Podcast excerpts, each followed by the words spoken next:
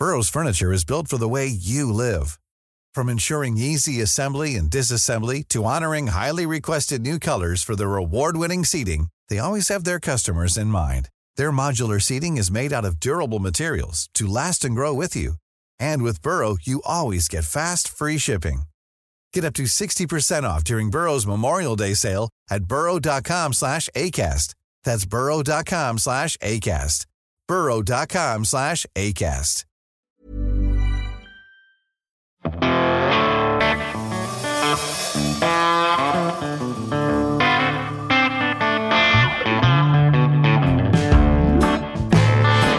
Greetings, music nerds, and welcome to season six of Music Makers and Soul Shakers. I am your host, Steve Dawson, coming to you from the Henhouse Studio here in Nashville, Tennessee.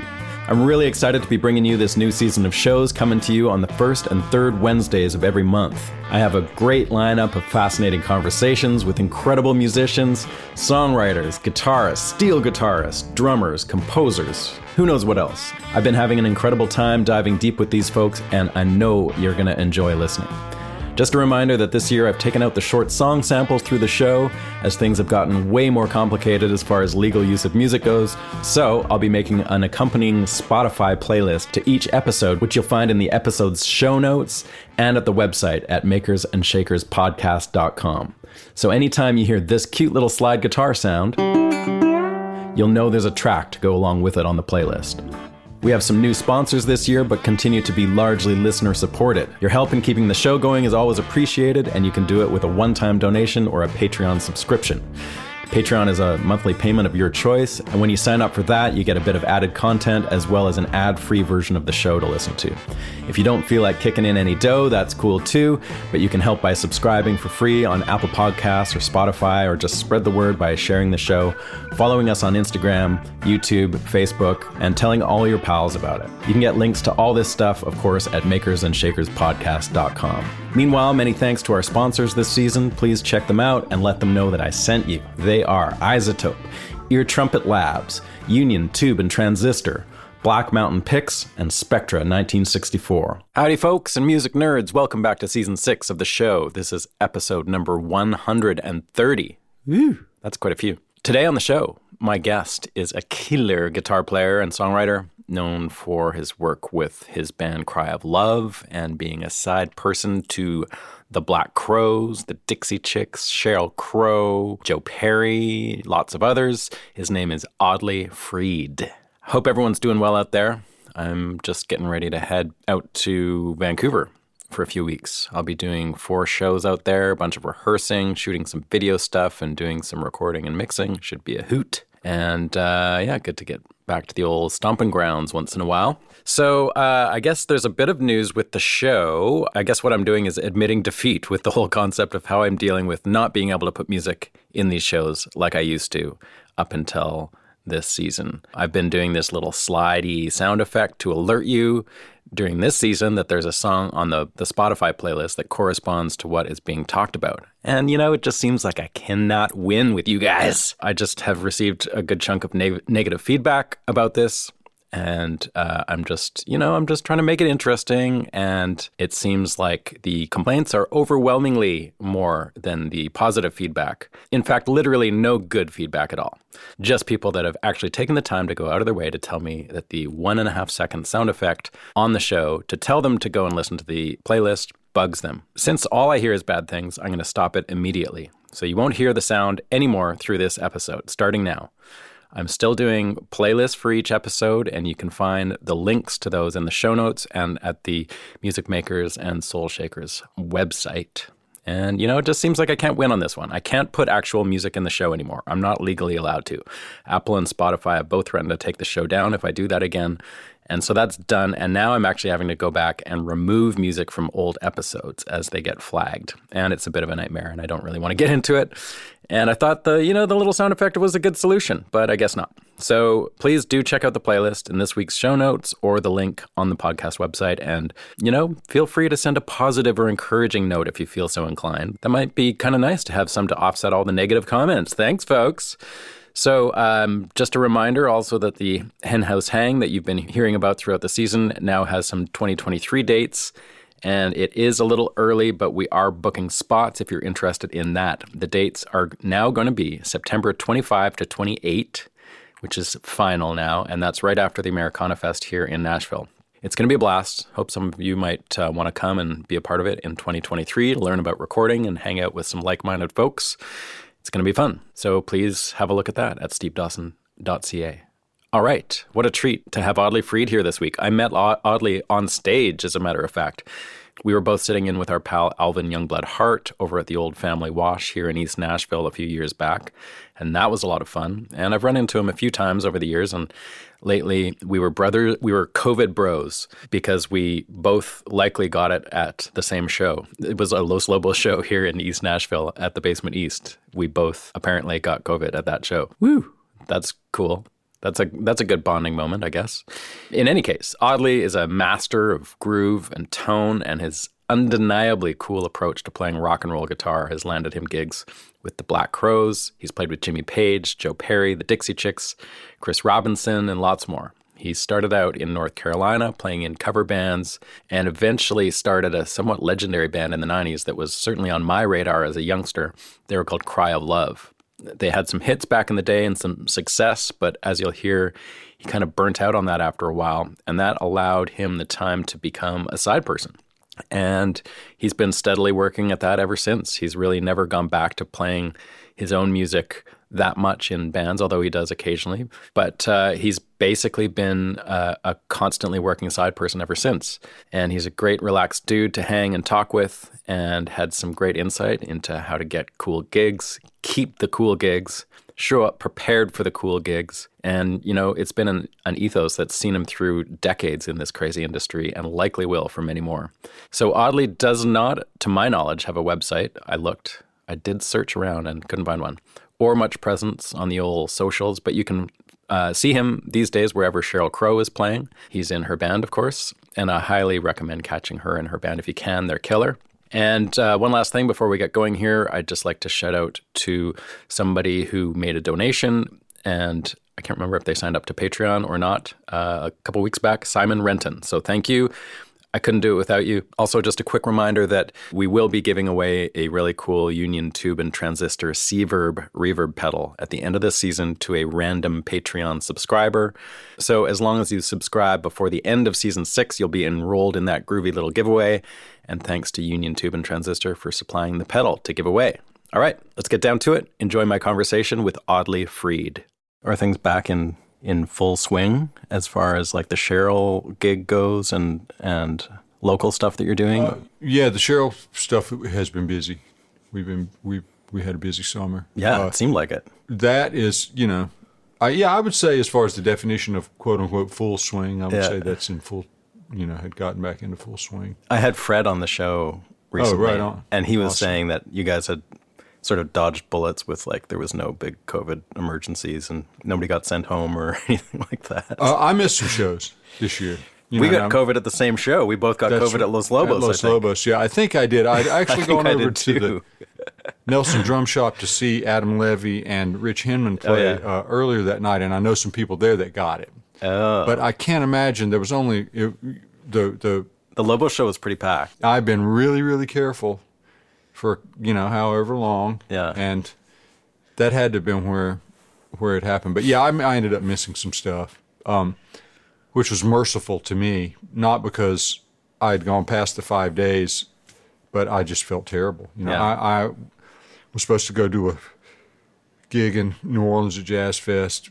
Oh shit! Uh, and with Sheryl or with no, uh, this last waltz thing. Oh, okay. Um, and and Warren Haynes was he was going to do it. He broke his shoulder earlier in the year and thought he was going to be ready to do it. or something, so, right? Yeah, yeah. I was going to go down and sub for him and had to miss that Shit. and and uh, m- miss some TV stuff. And like, but you know what do you say, la vie, man? Yeah, what man. are you going to do? Yeah, you know what I mean. I, nobody yeah, so, died, nobody lost a limb. So. so. what happens when you? So you you've had this Sheryl Crow gig for what ten years, maybe something like that. So yeah. say ten years or whatever. It's like a solid gig for you what happens when you miss a show? Like who? Like do you have to find a sub? How, uh, like uh, I know like small gigs, like that's how it works. But well, does it work with like yeah? It's a it's a there's just moving parts and different people do different things. And yeah. this summer, you know, we we've been a man down because of a family illness. Um, So I shift over to some other stuff, and then we brought Oh, okay. another guy in Yeah. uh, to sub, but not specifically sub because the parts get divvied up differently. You know, we Yeah. just do fig- figure it out basically. You know, Yeah. and, and uh, so so yeah, we never had a like a, everybody's going home in the middle of dates or anything. like Sheryl Crow getting COVID would would have. if we were in the that. middle of a bunch of shows, yeah, yeah, Yeah. we would. Or, or, anybody in the band. I don't know. It seems to me like that's what people weren't that. Isn't that what people were doing? Like if somebody got Yeah. it, they just kind of were like, somebody in the camp has COVID. We have to shut the Yeah, thing down. it was happening. So, like I was out in April with my little band, and it was just like everyone we met was like on the on their toes, just terrified of not of getting COVID particularly because it's not even that scary anymore, but like just having to shit can the whole tour. Yeah, it's a lot, man. it's a huge. It's a lot, and That would have like ruined me personally, like for my little crew and and all our travel plans and stuff. It would be devastating, you know. Yeah, absolutely. And just the, having that cloud sort of follow you around, even if nobody does get sick, is a little bit exhausting. I'm sure, especially when you're in charge, charge, because it's exhausting enough just to go out and play. I know, right? So Yeah. and that was two years after the Yeah. fact, you know. So I hope that we're going to, uh, you know, I hope it's going to continue to to sort of, you know, become more and more minimal. I guess is the Yeah. best way. But Yeah. who know? But who knows, right? So we'll we'll talk about this gig a bit more as we as we go. But here's something that I I, I noticed about your career, and I've, I'm sure you've noticed this as well. But I wondered if this is something that you've like ever really picked up on, and maybe we could talk about it. Is that you've come into like some amazing gigs at the stage where the artist has just finished a record. So I noticed that with like you did that with Joe Perry, you did that with the Dixie Chicks, you did that with Black Crowes, you did that with somebody else too. Uh, Could be. Uh, have you ever? like- oh, oh, uh, we did a Jakob Dylan tour Uh-huh. on a record that he made. that you didn't. No, it was just him. So I mean, it's no it's no reflection on anything. I just find it interesting in some way that that has happened to you a number of times. That that t- the timing has worked out such that you're not playing on the record. I mean, it's often I think it's led to you playing on the next record or whatever, but you seem to be the guy that people pick up when something happens or someone leaves the band or something like that. Uh, yeah, yeah, maybe so. I don't know. I never really put that sort of into a narrative, you know. Uh, uh, yeah, the, well, the Crowes thing, they needed a lead guitar player, regardless of the record or not. I mean, you know, quite frankly, I think they had been inching towards. I think that that some of the guys in the band had participated minimally in a in, in a couple of recordings before that. You know, Okay. um, so they made that record, that by your side record, without a lead guitar player. Really? So yeah. Okay. So they just needed to fill the position Yeah. going forward. So Marc you know. Ford left when? Like in Uh, I'm not really sure, but he's not on that record, and and nobody took his place. Oh, okay. So, So- he's the last like full time guitarist for the band until you. Yeah. Okay. Yeah. Yeah. Exactly. And um, yeah, I'm trying to think of in the chicks world.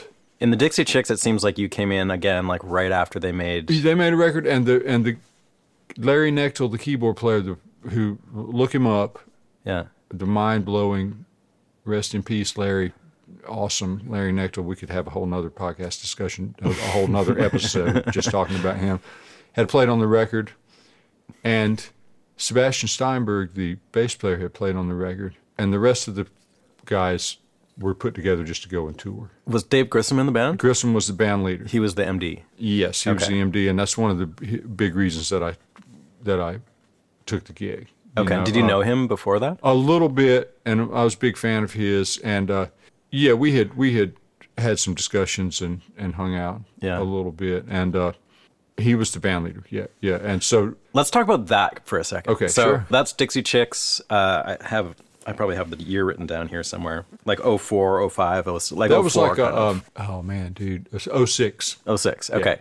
So you go into this band that's massive at that point. I, I'm guessing like you're playing stadiums and Well, stuff. arenas and and remember, this is the tour after they had had all that brouhaha Oh, it with was. the country radio thing. This is like their was that still playing out, or was that kind of like quiet? I think it's probably still is now.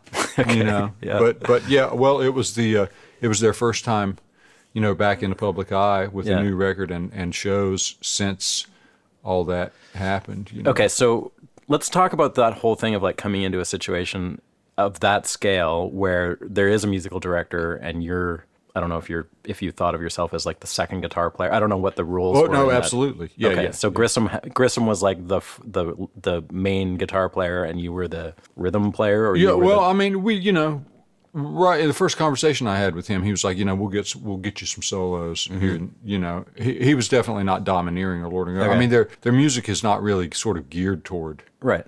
that kind of thing. Um, Yeah.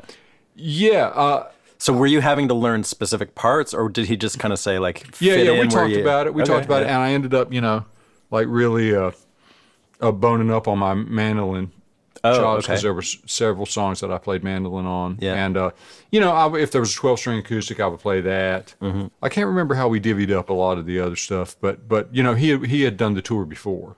Okay. And so, you know, he kind of had a, a, a, a sort of uh, uh, regimen, uh, uh, however you would want to put it. You know, He knew what they wanted. He, at he- least, well, well, he already, liked. And, yeah, and he already was like, "Well, I'm playing these parts on these songs because this, you know, Yeah. I did this last time," um, which only makes sense. So I filled in the blanks, you know. I would say, yeah. does a big touring act like that? I, I mean, I'm, I know it's different for each act, but like in that case, of the Dixie Chicks, did they rehearse a lot for those? Yeah, oh, yeah. Really? Yeah, yeah, yeah. We rehearsed and rehearsed Like and how much? rehearsed and rehearsed and rehearsed. I can't remember. It was a long time ago, but we rehearsed in Austin, and I think we might have gone back to Austin and rehearsed some more, and then we did, a, I think, a week of pre-production rehearsals at the Forum in L.A., Oh wow. which we never played there, but. oh, they just rented it Yeah, out yeah, I guess they just rented it out. Like, shit. go have band practice. Uh, wow. so, uh, yes, there was no shortage of that. Structured? Like, was it? Were you kind of like, oh my god, another fucking rehearsal, or was it pretty? Like, t- uh, what was the process like? Um, Well, there's a lot of moving parts. Yeah. You know, and so How big was the band? it was big. Let's see, Da David and I, and Sebastian on bass, Fred was on drums, Larry Knechtel. Keith, Oh, Fred. Fred was in the band. Yeah, Keith then. Sewell. Okay. That's where I first met him. Uh, Okay. Keith Sewell uh, on amazing acoustic guitar, and oh god, I'm gonna and and oh, and Pete Finney on steel guitar. Oh, So nice. uh, yeah, that's a lot. I didn't even count however many people that is, plus the three girls. right.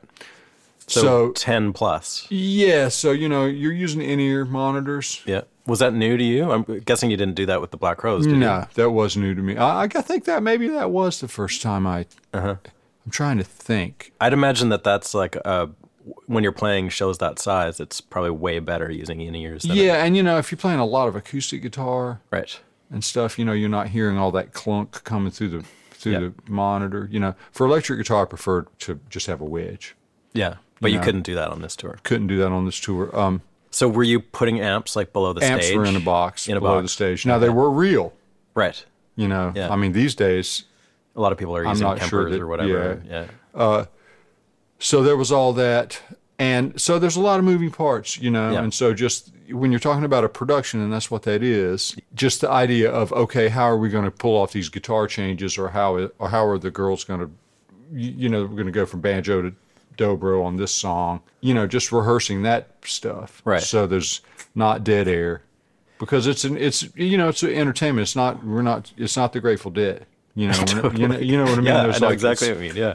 so just that logistically Right. requires a lot of time. Like almost choreography, really, yeah, without the without the dance without moves. the the moves, yeah. uh, so, So, so but there was a lot of stage direction in the in the sense of like get from here to there quickly, get this yeah, guitar. uh, yeah. And when if you say stage direction, as far as like to get the next, to, you, you know, to to have the instrument that you need to to keep the thing rolling. Yeah, that was the stage direction. You know, I mean, and was was that somebody's job to sort all that shit out? No. Okay. No, they just the text. You know, they Yeah. we figured all that out. You Yeah. know, um, as far as stage direction, like you stand here and you do this and wear these clip notes, none of that. all right. You know, uh, That's, that's good. I'm not sure that I would really do well in a situation like that. But uh, so that you know, coupled with the fact that you got two different monitor engineers, you got a band engineer, and then you have the engineer for the for the girls. oh, so on separate, It's on separate, consoles, like entirely separate yeah, consoles. Wow. and scenes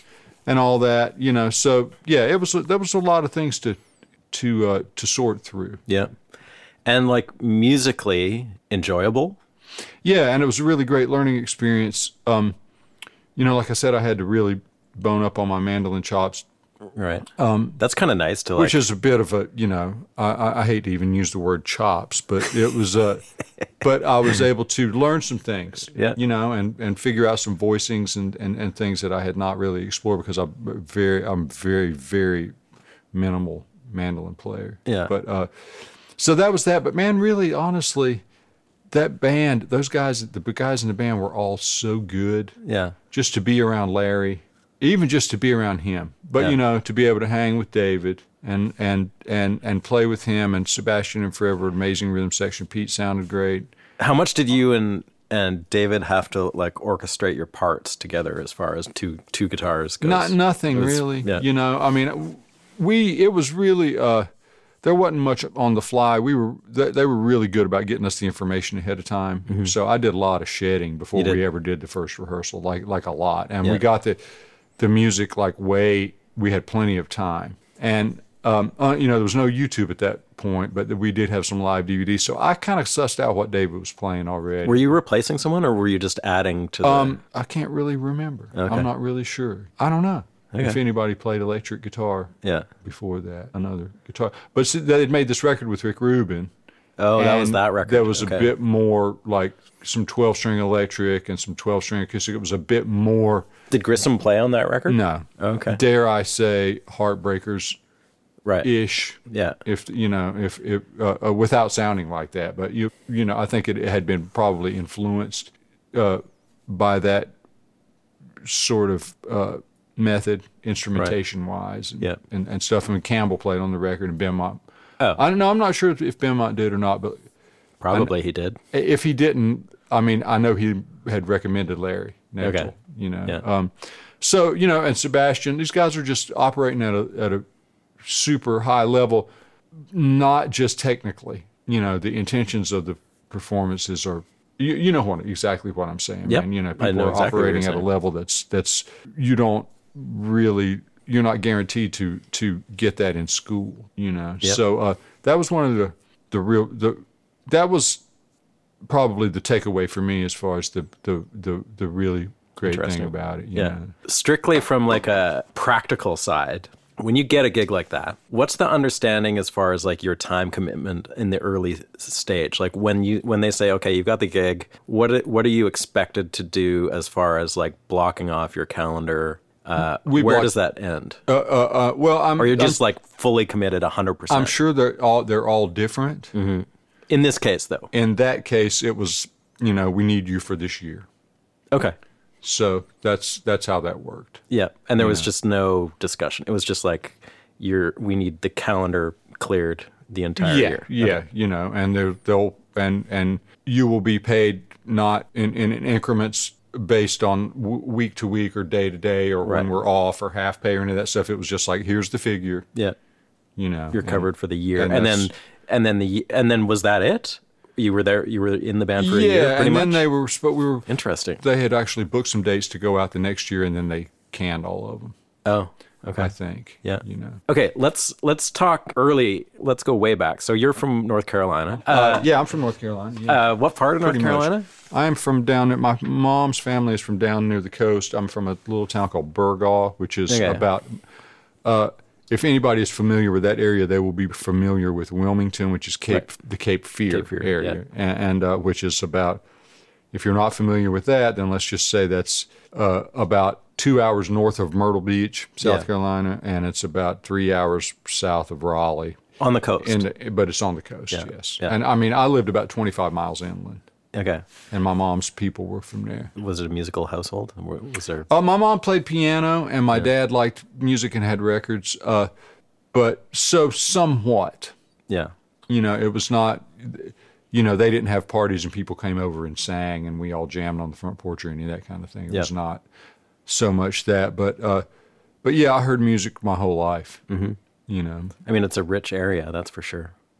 What's far, that? As far as like music history goes. well, that more so stuff. in the mountains. I guess so, but more still, so- it's not far. Yeah, but you know, it's really weird. The the, the mountain culture. You know, Asheville back then. Uh, these days, maybe a little quicker. It was like a six-hour drive to get there. Oh. from the coast. You know, it's like Wow, okay. it's like two different states. You've got where I'm from, there's more of a it's more of a coastal fishing, surfing. Yo, man, what's up, dude? You know that kind of Yeah. thing. Um, Was there a music scene there? not so much, little bit, you know. But then, you know, the the Asheville side of things, that's all Appalachian, which is folk music. Yeah. You know what I mean? The all the the the music came there and it stayed. You know that that thing kind of stayed there. So we didn't have that um, down down on our end. So not really, no. Okay. It, was- it was it was a little. You had to kind of go on a quest to find people. So know. what was your trajectory as far as like getting into playing guitar? Were, was that your first instrument or did you play? Yeah, yeah, it was, man. I, you know, I'm probably like you and a lot of people. Uh, you, I, as far back as I can remember, I was fascinated with it. I mean, you know, when you can't even. Well, maybe it's. I'm sure it was after I begun to talk, but but there was something about it. And I remember my parents getting me cheap plastic guitars and this and that, and they had bought me a a guitar. We moved back. My dad was in the army, and we moved back. Oh yeah.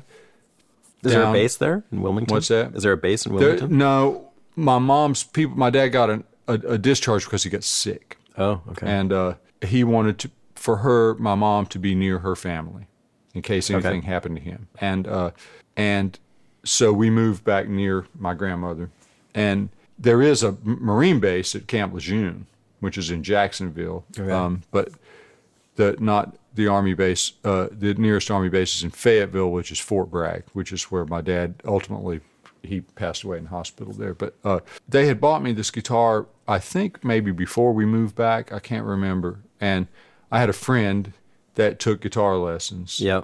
and could play a little bit. And they, I just, I vividly remember this, whether or not it's true, or, you know, or just in my revisionist memory that they are that they came back from doing something one day and they said, and, and I, I just have a visual of me standing on the steps and them pulling into the carport and saying, "We signed you up to take some guitar lessons where your friend Andy takes guitar lessons." At just So- at a music shop or something. yeah, and it was called the Music Shop, Ah, and it was that was in Wilmington. See, so that's a 25 mile drive okay.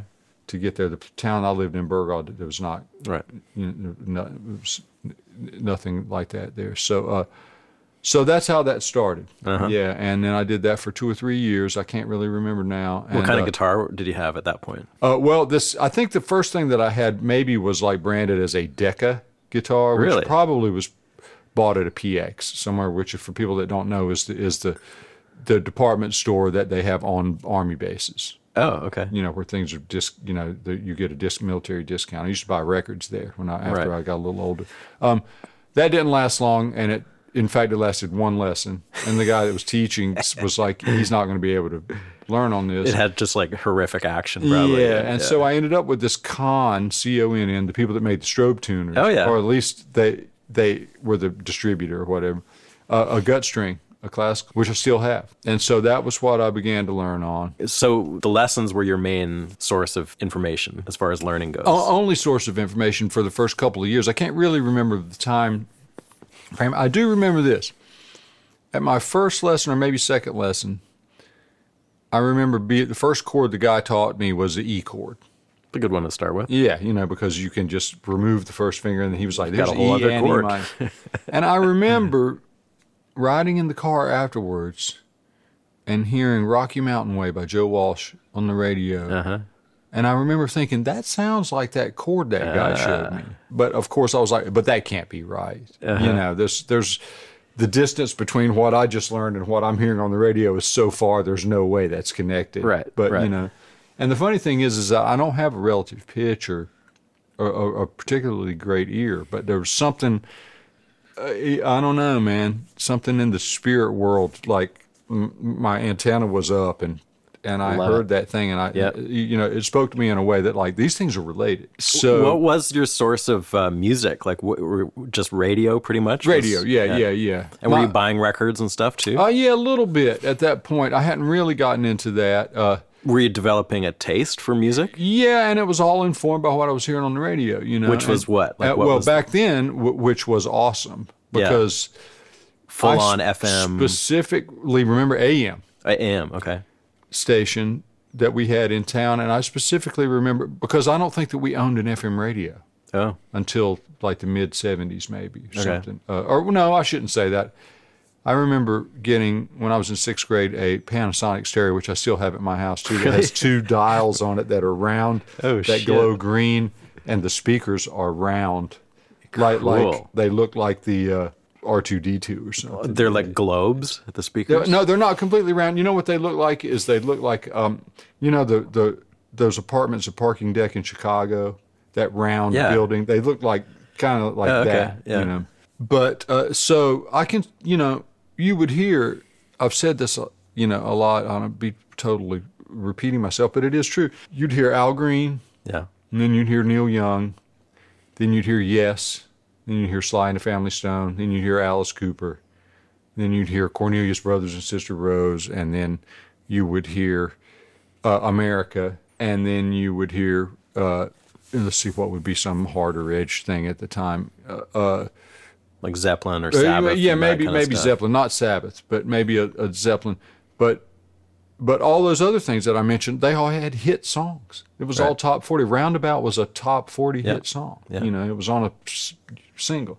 So, was all that stuff speaking to you, or would you Yeah. say you were like, were you tweaking out more over like the Al Green over the no America, or were I, they lo- just I liked everything? all of it, and I still do. Yeah, that's cool. You know, now a little later on, when you you know you become a teenager and you like start to get opinionated Yeah. about things, you know, there were there was a, there's a lot of music from that period for me that I just step, you know, I'm like, if I never hear this again, I really don't care. Okay. You know, but at the time, all I liked all of it, and quite frankly, when you go down that list, it's all pretty good. Yeah. it's all pretty great. yeah, I don't know. Uh, here in Nashville, this is as a little aside. There's a uh, there's a radio station here that every Sunday morning at ten o'clock. uh, You familiar with the Casey Kasem with the American Top Forty? yeah, you know, sure.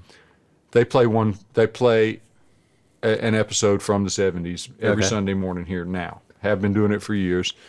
This past week was 1972, and it's corresponding. It's like August 9th, 13th or Yeah. whatever, 1970, so 50 years ago. And I think the first four songs that he played, this is just a random week. You know, it was Saturday in the Park by Chicago and Yeah. Take It Easy by the Eagles. Yeah. And I want to say like a Gladys Knight thing, but Midnight Train to Georgia was a little later. It was the that. top ten of that week. But th- this was the bottom. This was 40, 39, Okay. 38, 30, you know, Yeah. just the entry level songs. And, and, and these bands are all new and Right. nobody had heard of, you know.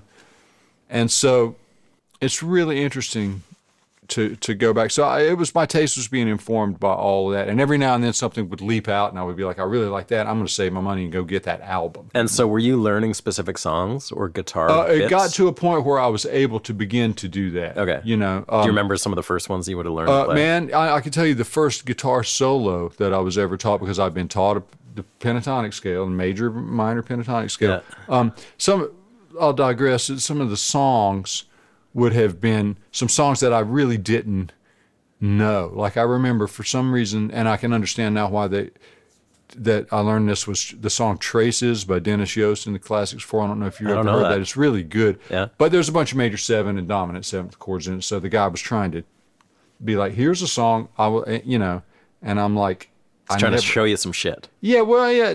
Let's let's apply what I've been showing you. Yeah. You know, that so it's not just mundane. But I'd never heard the song.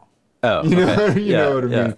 Uh, uh, for oh, I can tell you, very first one. I can't believe it. Uh, spaced on it. Very first one. Still love it.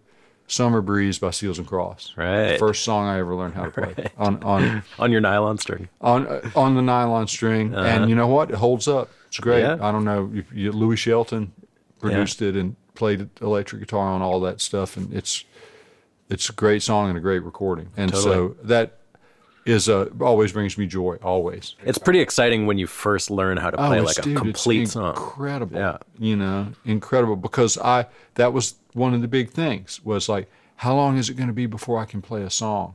You know, and the guy was like, well, it might be three months, might be twelve weeks. You know, we'll get up these chords together, and I, and you know when you're Mm-hmm. You're impatient. You want to go. Yet when you're ten, that's a whole summer. So were you thinking at, at that point that you would want to get into electric guitar Yeah. Oh, absolutely. Yeah. and you were bugging your parents probably? Yeah, maybe a little bit. And I ended up, but but uh, just to finish that thought, the first solo that I learned, uh, quote unquote, learned. I would wish I had a recording of my attempt at it, but was well, I was shown uh, was the China Grove. Oh, the Doobie Doobies. Which has that good Tom Johnston, Sure. very simple but very effective thing. Um, Could you rock that sucker from top to bottom? I, can't remember. I could rock the first four bars of it or so. You know what I mean? Uh, I'm trying to think of if he veers. He does veer off into the minor scale. And there's a couple of things with the, you know, with the six and the flat seven. I can't remember that solo. I'm sure it's I'm Um, sure it's great. I might have, you know, uh, uh, run aground at Yeah. that point.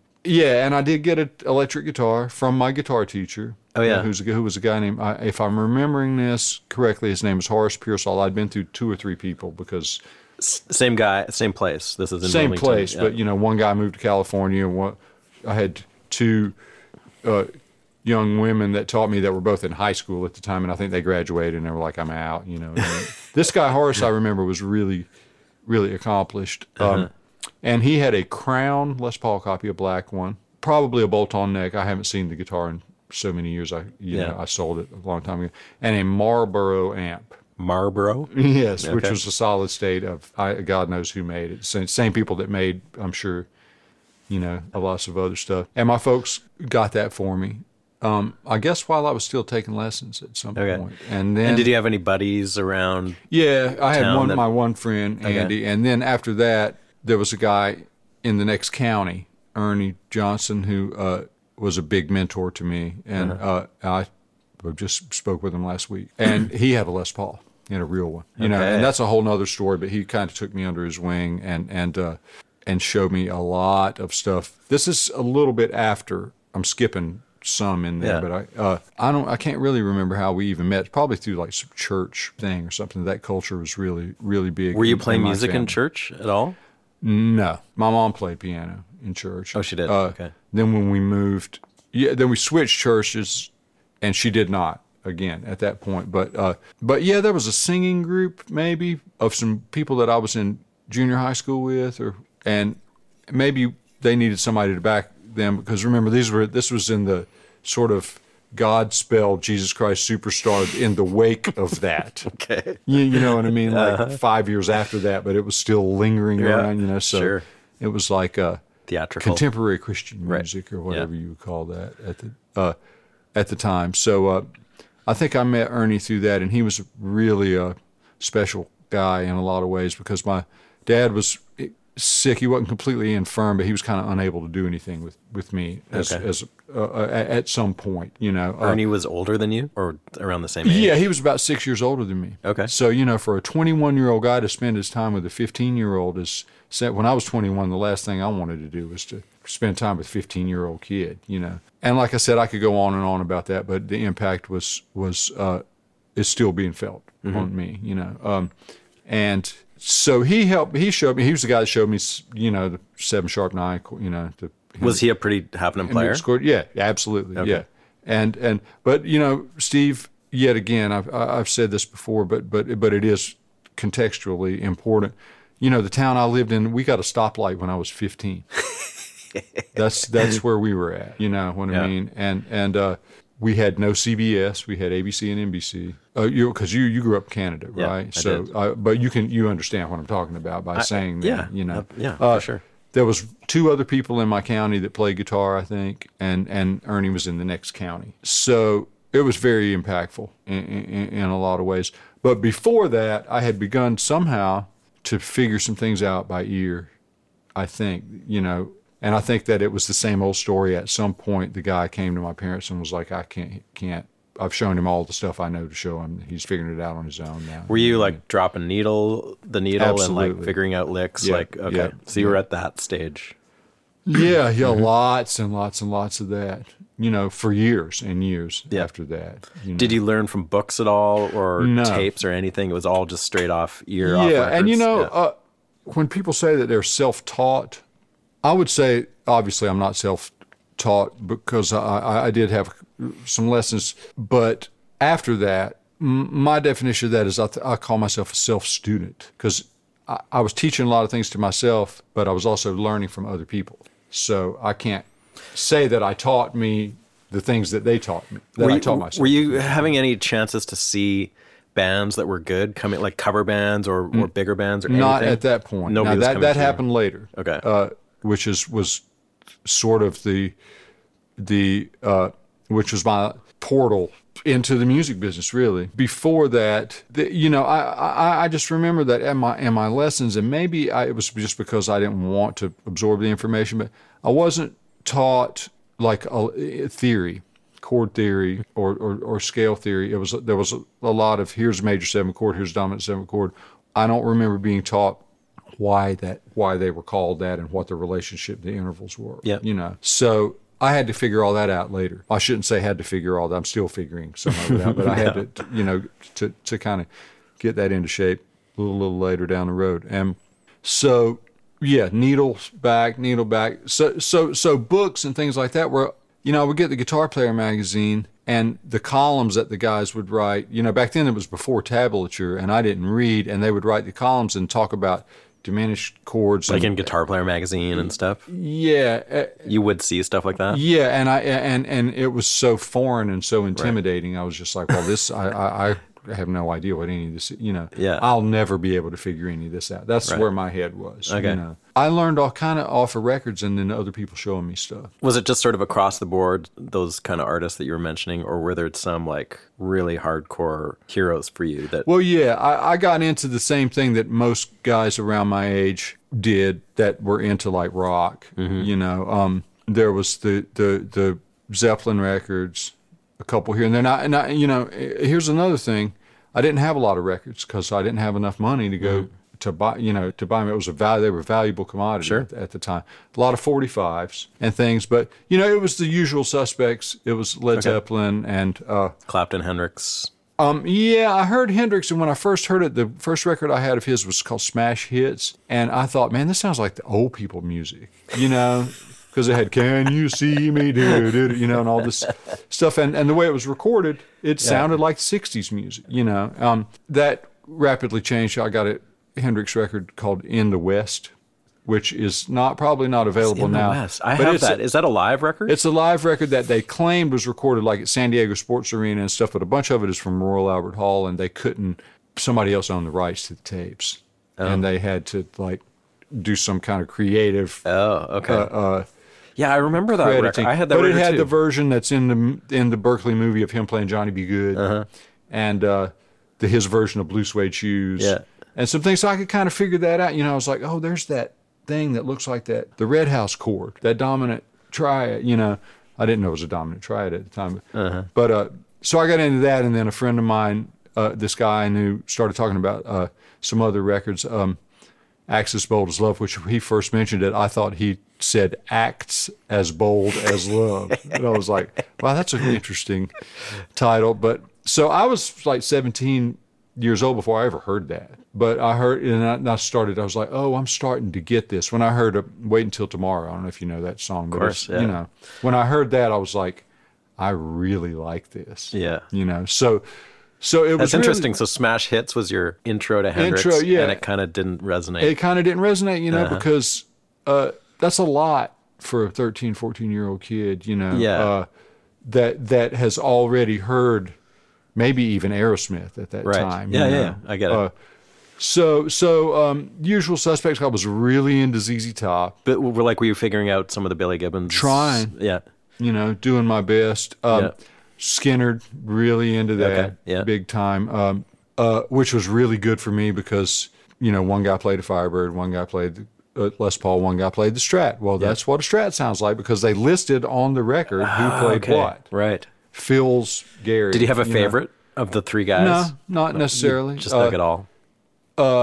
there, there's qualities about all of them, you know, Mm-hmm. that, that, what's that saying about the whole being greater than some of the parts? I always get that mixed up, but, uh, I know what uh, you mean. so that was huge for me. Um, I'm going to leave a bunch of stuff out. I know if I don't. What about like what's your relationship with blues like? Like obviously you've you've must have soaked some of that in at some point, but was that like a big thing ever? Did you listen to stuff and just be like, "Man, I got to figure out where this came from," and that led to Muddy, and then going back from there, leading I- to like only Lennon later. Hopkins, and w- that was later. Only Okay. later. I, I did not hear any. I would read about this stuff, and uh, you know, yet again, I was like, well, I never really heard it. I was just not that interested in it because I Mm-hmm. never heard it, and nobody I knew played blues. Nobody I knew had the records. So it took me, you know, being in my mid twenties before people started saying, "Hey, check this out." Yeah, I, I met some people that were into it, you know. So then I had access to it because you know back then, like I said, records. I was not going to go buy a Muddy Waters album or a Buddy Guy album because I wanted to get the Marshall Tucker record because I heard the song. Yeah, you yeah. know, and uh, it was relatable to me. You know, that came later.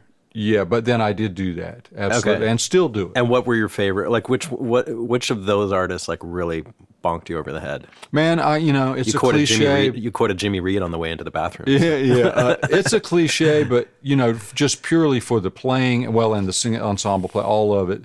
That live at the Regal record BB. is is is is something else. It is something you else, know, yeah. Mm-hmm. um, I love Freddie King's rock and roll stuff. You know, I just love the attitude and the intention. Uh, Did you ever get into the acoustic stuff? Son House. yeah, Blind to Lemon a Jefferson, degree, that and I'm kind a of stuff? really bad like I can play really bad John Hurt guitar. Yeah. You know, But you did kind of study some of that yeah, stuff at yeah, some point. You know, uh, which our buddy Alvin is a master. Yeah. I, I, I don't think that's overstating that. Do you Nope. to say that he's a master? of No, I do. maybe I, as good as anybody alive. I would agree. at, at, at that. Yeah.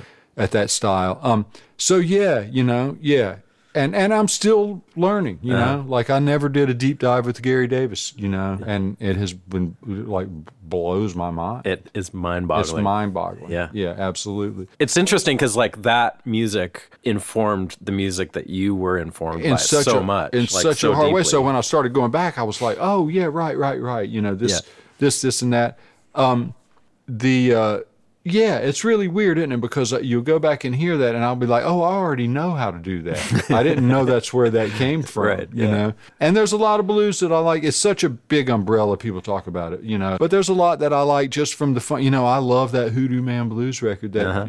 Buddy Guy Jr. was record, just because it's so raw and funky, man. Yeah, and is. just so like Saturday night, dirt under your fingernail. You know, you know what I'm saying. I know exactly and, what you're saying. And then the, you know, the the second generation dudes. I you know I'm a I, I really really love Peter Green's guitar playing, and I, I can hear that in your playing. and I would say that he is. I would call him a blues guitar player. I mean, even though a little Yeah. bit later on, you know, they got into that Green Manalishi and all the the more rock and roll psychedelic stuff. that the stuff that really knocks me out is is He was pretty straight up Chicago blues, man. And man, there's a connection to the spirit world in his play, Yeah. and I, I and in his singing. I, I think Did you ever get a chance to see him? no, yeah, you know, I don't know if that answers the question at all, but yeah. So, what was your path to getting into bands? That like you've talked about playing and taking lessons, and your friend that taught you a bunch of stuff. So, at what point did you meet the right people to like?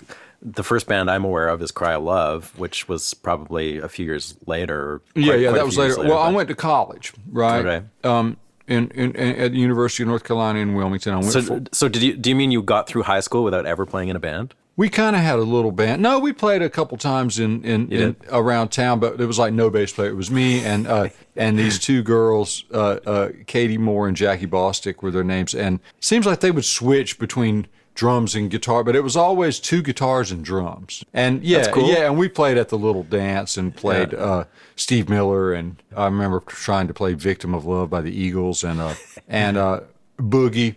You know, when it's funny when you when you do talk about the blues, the Chuck Berry thing. You heard that all the time in the '70s in different music, you know, like, uh, and so a lot of that stuff that you hear on those blues records, that you, yet again, you know, I kind of learned it somewhere else. You know, it's it was an interesting time because there was a lot of songs on the radio too that were like the 60s were were 10, 12 years before. And so, you know, the first time I ever heard like Motown songs, it was cover versions of. It was like Linda Ronstadt doing Heat Wave. It I had no happened. idea, you Right. know. Yeah. Uh, uh, or uh, the first time I heard like some Beatles songs, it was a, there was a cover that would become a hit again. So uh, that kind of goes hand in hand with the you know. Sure. Uh, but they're the building blocks of like rock guitar, the, the language. I feel very fortunate that that that was all swirling at that time. You know. So yeah, Foghat, Fool for the City. You know, we. I, I mean, I Lord knows what any of this sounded like. I don't have. Were you of still any of it. were you still playing that guitar through that solid state amp? Yeah, at that point? yeah. Okay, and then at one point, at some point, uh, my folks got me a Les Paul, a real one, uh, which was a '77 custom. It was uh, one of the three-piece top, like uh, um, natural finish ones. Okay. What year? Like, was that a new guitar? at Yeah, it was a new guitar. It was bought from a place called Sticks and Picks in Wilmington, North Carolina. With this guy named Eddie Bolin that ran the store, who I later ended up Wow. befriending and playing a little bit with. But um, Do you still have that guitar? Still got stolen. Oh shit! But I wanted a Peavey Mace because that's what the Skynyrd used, and uh, that's what the guys in Skynyrd What's a used. what's a mace? Mace. It is a 200 watt. I think it's like six six L sixes or something Holy like that. shit. And my buddy Ernie Yeah. was like, because they would advertise that in these magazines. Yeah. you know they're PV powered and or whatever. And my buddy Ernie was like, I you might not want to do that. You know, let's look at these Marshalls. And so I ended up getting a 77 JMP with the with the controls in the top. Yeah. the combo. Yeah, I which I do that. still have. Okay, you do. Eh? I lost. Wow. Uh, it went away for a long time. I sold it to a friend of mine named Mark Bromeyer, and he, under the conditions in the '80s of man, if you ever get rid of this, give me first dibs, and he sure did. Like 25 years later, he was like, "It's been recovered, and there's no speakers in it right now or anything. But the box is there, and the amp head is in there, and everything. So yeah, so I still got that. So I can't remember if the solid state amp was still on the scene. I will tell you this: the vocal mic was plugged into a stereo a home stereo because it had Okay. an input. I, I maybe so you could sing along like Mr. Microphone. I don't know. yeah, there's a reason that there was a mic input in some of those stereos. yeah, I don't know, but it was a high impedance. You know, it was Yeah. not. Uh, so we did have all that. So yeah, man, I'm you know I'm sure I'm leaving some things out. I'm trying to to, to Uh, figure this all out chronologically the best way that I can. Taking care of business, you know, just all these. some good Canadian rock. Yeah, exactly, man. That's like, that. I uh, was I was here's a here's a segue, but I was involved in so he Randy Bachman lived Mm-hmm. in Vancouver. He doesn't anymore, but he, he he was there all through his career. And at some point in the early '90s, he like gathered all the guitar player all the guitar players he could from Vancouver, and played "Taking Care of Business" for I think it was 19 hours. Was of- there? I think I It's in the remember I Guinness Book heard of World something Records. about that. Yeah. Did you participate in that? Oh, yeah. That's awesome, dude. so you are by proxy in the Guinness Book of World Records. right. uh, There's a Uh, picture of me in there. Not I'm- even by proxy, I'm like smaller than a pinhead, but I'm in there. There is really. There's a picture of the people playing it. That yeah, is it's at the Vancouver. Art Gallery in like probably '93 or That something. is so cool, man. Eh, so, anyway, uh, I just so- like the fact that he set the goal and he achieved it. Oh yeah, he's a, he's an achiever. That guy. Yeah. Yeah. Right. So so that kind of stuff. Yeah. So we would play at the little high school dance situation, or not not even high. We weren't good enough to play at the high school dance. We the, uh, the local little quote unquote country club dance or or, or whatever. Um, and maybe at the street fair Yeah. or something. But I did. There were a couple of bands that came and played at my high school at these high school dances. And I was always just so in awe. I was so enamored of the fact that, you know, I was like, I can't believe these guys get to do this. Yeah. know? And so, hitting college, did you? Uh, is that the point when you got? a I met some other folks. I moved moved out of the house, and I What were you taking at, at college? I have a history degree. Oh, cool. I, I have a, a, a, a bachelor's of history. Uh, I was taking the path of least resistance because it's the only subject that I was that I was remotely interested in Okay. or good at. You Yeah. know, although the people in the music department tried my after my ju- after my junior year, they tried to get me to switch majors and become a music major, and I was like, I.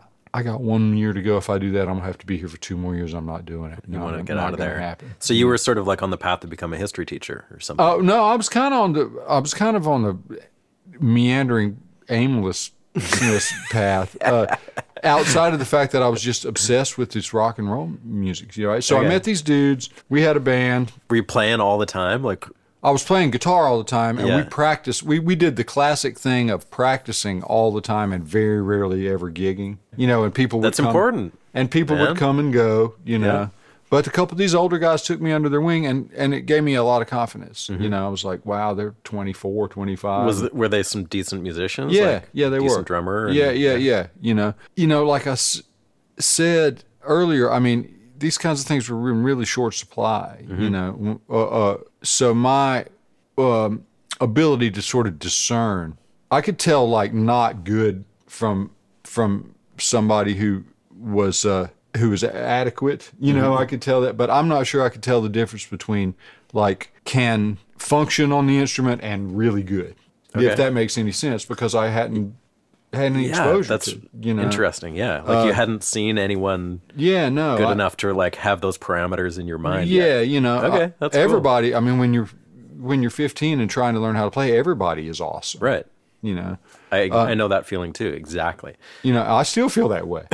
You know, Hey, we're in I'm still man. I'm still a fan. You know, I really really am. Me too. Uh, what about seeing people? What, like once you got to Wilmington, there must have been bands coming through yeah, there. so that's the key Okay. right there. Is that there was a club there called the Mad Monk, which was uh, which got built while I was in college, and a guy named Charlie Maltsby, who just passed away a couple years ago, ran that place. He was really good to all of the local guys and the local bands. And what happened was there was a circuit. I don't know where you when you grew up if this existed or not, but back in the '80s there was a circuit of places for cover bands to play. And so this was a college situation. And so every Friday and Saturday night, the, these bands came through. And then, you know, two months later, you could see them again. And so this is just touring cover bands. touring cover bands every once that in a really while. doesn't exist anymore. No, does not exist at all. There would be like a national act every once in a while, and it would be, you know, uh, Cheap Trick or whoever. Oh wow. okay. You know, like not cool, them. like cool stuff. not them in Wilmington so much, but the Romantics. Okay. You know, uh, uh, Like second or third tier. uh, yeah, or, or new, you know, uh, maybe they have one video on MTV type groups. You, you know what I'm saying? Yeah. These national acts. Um, and, and, and so there was that sprinkled in with the, with the, with these other groups. And I would go see these bands and I would just be like, man, these guys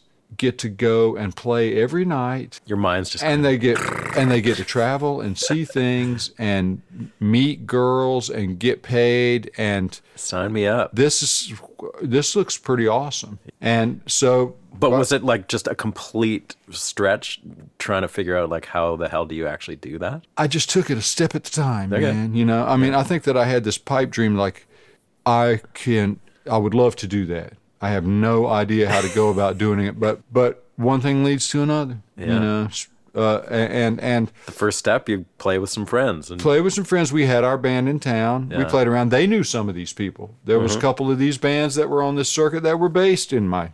You get to meet those people. It's um, so some of the bands that came through every two months. When they come through the next two months later, maybe you introduce yourself. You meet the guy. You go. Yeah. You know. You hang out. They're in town for two days. You go. I'll take you to the beach tomorrow if you want to go. You know, eager young guys. You know, Yeah. and and uh, we op- would end up opening up for a couple of these things here and there. It kind of just unfolded, I guess, is Mm-hmm. the way to put it. I, I- and did you get into that scene where you were traveling and so what covers? ended up happening was I got out of college, graduated in in in in the spring, and then in that fall, in the fall of that year, I, I got a call from a guy that I knew that ran one band who was really had his finger on the pulse of what was happening uh, all around, and he uh, uh, said, "Hey, these guys in Atlanta are going to call you because they're looking for a guitar player, and I recommended you to be a guitar player." And Okay. that's and so I can almost think of the the club, the Mad Monk, is like a portal and you were probably getting pretty good at that get point. me. I was I was trying. I was working on it, you know. But that, and that was an issue for me too, you know. Was like, um, will I be ever be good enough to do this, you know? Which, How were you with like learning repertoire? Like if you had to do a cover band that was playing like the top 40 or hits of the day or whatever, it's a lot of material to learn. Yeah, I think you- back was then- that, like that's for, for me, I've always felt like kind of good and also kind of bad at the same time that I never really played in cover bands. So like I I would learn, you know, I've learned parts of songs or maybe complete songs in my life, but I've never had to learn other people's songs. And And, and, you know, it is what it is. And, you know, uh, the thing about that I enjoy doing about when I do it now Yeah. is that you get to pick the songs Right. and play only things that you really enjoy. Personally, I really love that. so were you doing You know, like three sets a night? Three sets a night, sometimes four gigging? sets a night. You know, till That's how you get good, eh? I guess that's you know you at least your your your You're muscles and your chops Yeah. and you know and back then you know I could retain all that material. I don't know if I could remember when you're talking about that much stuff and note for note guitar solos and all. You know, and I would have to fudge things where there were like super shred guitar solo. You know, I kept my right hand. I can I can't play that fast. I can't do it. So there'd be a lot of uh, workarounds by pull, hammer on and pull off stuff instead of you know. And uh, but yeah, I would say that overall, you know, it was a yeah. You're you're you're playing. It's it's so second nature as far as like your you're spending so many hours on the instrument that that that you don't ever pick the guitar up and think, man, I got to warm up. Yeah. you know that kind of thing. Uh-huh. Um, Do you remember a thing or two that you would have picked up at that point that was really integral to your mindset about how to play in a band, like how to function as a guitar player in the band, and like what what your role was? Um, well, it you, it was defined for you by the material that you're Mm-hmm. playing when you're playing cover songs. You know what I mean? Um, Yeah. You didn't have to think about it. The the parameter, what you had to do was already there. You know, and Yeah. so the idea of of what your role, how how, how your role is going to maximize the song was not an issue because Right. it's already given to you. Um, that all came later, Okay. What about writing? Had you started writing songs at that point? not to any great degree. There was know. no like that was a completely cover band situation. Right. There was you Which there was is no what, originals. Mm-hmm. Was is eventually why I quit doing it because I was like, this is not. you don't want to be doing this when you're 40. I, kind of yeah, and and and yeah, and even beyond that, I it wasn't even that I don't want to do this at forty. It was like at between now and forty, I I do want to try to do some other thing. If that makes any Did you sense. see a path to doing that? Like I don't know, I don't know. Maybe you can tell me about a, a bit about how Cry of Love formed, but but did you see a path to playing Well, original I- music? I, yeah, I think I did. Okay. And I thought the thing to do would be like, you know what? This is, I'm literally making basically no money doing this. You know, the business model, But the cover band money must have been half decent, but wasn't it? not not It was for the players. The business model was not based on financial success. Put it that way. Yeah. You know, there was a lot of other factors that Okay. that, that that went into the. We've got to have the most PA, and we got to have the most. Okay. Because I know that scene in Canada was actually like pretty good. You could, you know what? like- and I look back now and go, oh, this could have been very, and probably was for certain people, quite lucrative. But you know, you had to drag around your own PA system, your own light system, which means you got to rent nightmare. a truck. You know what I mean? Like, sure. And driving all over the place. You know, there, there would there would have been a way. So looking back on that now, it's even more ridiculous because it's like we weren't even. I wasn't even getting paid. There was at one point. Uh, an allotment in the first cover band that I was in where we just took 10, 10 bucks a day. Holy shit. And that's what we did. Okay. You know, and, uh, yeah, that's not going to uh, and, you know, make you rich. no, exactly. Uh, after a couple of years of that, Yeah, that'll wear on you pretty quick. yeah, and you know the old saying of "this is really it and what I thought it was going to be, or it's not cr- cracked up to be." I thought, you know what, I want to go get a job. I'm tired of dri- driving all, all all over the place. I got a history degree. a week. You know, yeah, that that didn't even really factor into it uh, because I was still very single minded. Uh, you know, like I'm gonna. It's kind of like that sort of naivety. But music was you you wanted to make yeah, make yeah. I mean, I. I never. It wasn't even conscious thing, Steve. It was just like I just had to do it, you know. And I guess if I would have gotten to a place where I, where it was like this is not going to pan out, I would have figured out something else to do and just played on the weekends, done Right. whatever, you know. Which is there's no shame in that, you know. It's all about playing music. So I thought, you know what, I'm going to get a job. I'm going to I'm going to quit doing this. I'd already I was playing at that point. I'd gone from one band to another band, and the other band that I was playing in was like the biggest band on the in, in a circuit. certain part of that circuit, you know, and I, I, I was just over it for a number of reasons, and and and uh, so that's what I did. And our, our bass player Robert Kearns, who was in the in the band with me, I was Oh, like, he was in the cover band with you. yeah, I was Okay. like, hey man, you know, how do you feel about this kind of thing? And uh, you know, trying that, you know, maybe we could go get a job and get a band practice space, and and we found our drummer,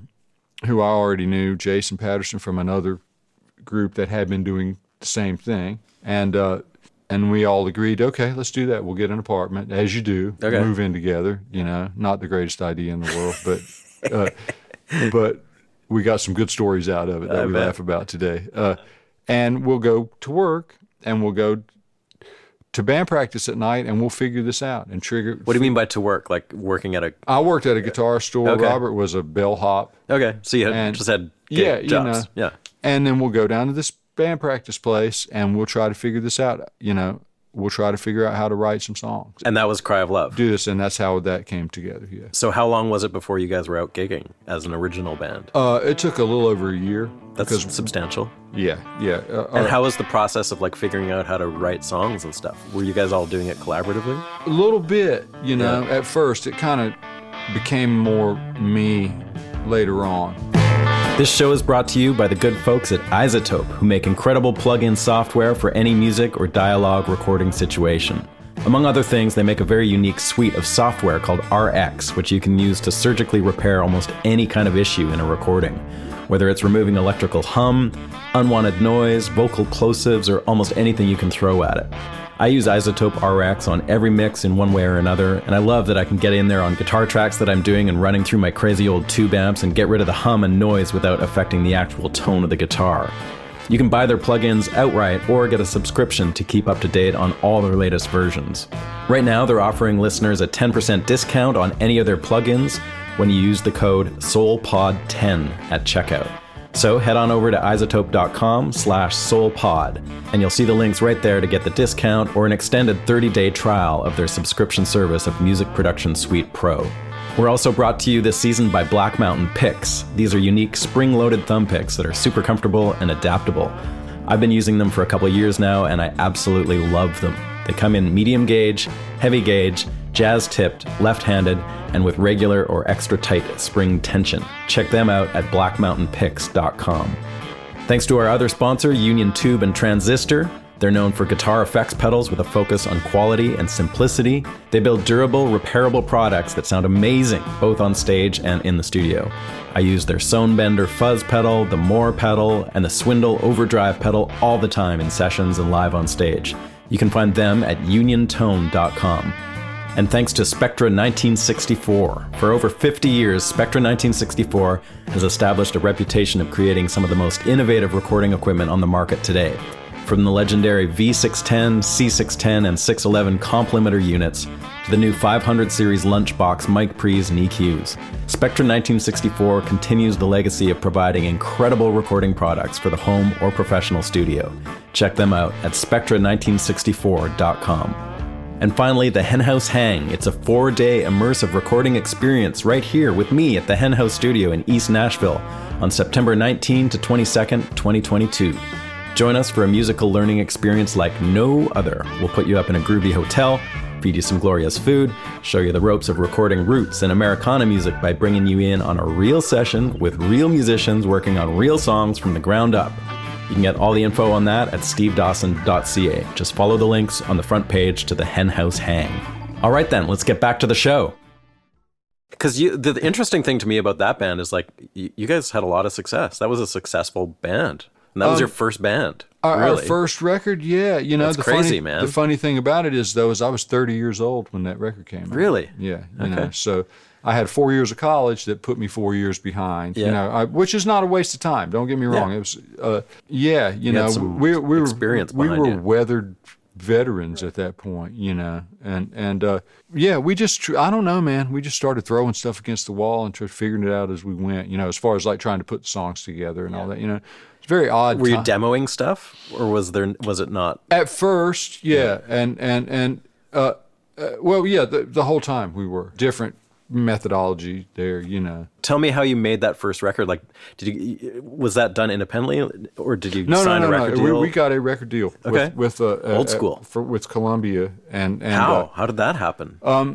Well, we used to work at this studio called Jag Studios, and the guy that ended up producing our record, John Custer, was the guy that had done demos for us. And we were finding our way stylistically, and we uh, finally kind of landed on something that that felt honest and felt uh, like uh, that that that things were sort of uh, the, all, the the the body of work or the or the songs all seem to work together. You know what I mean? Like I, I feel like sometimes when you're learning how to do that kind of thing, you kind of got to find your sound, Sure. quote unquote. And we kind of done that, and we had made we were working on a demo, and the demo was not finished. I think we had some background vocals to put on. I don't know. There was it was not. We, I just had a rough mix of this thing.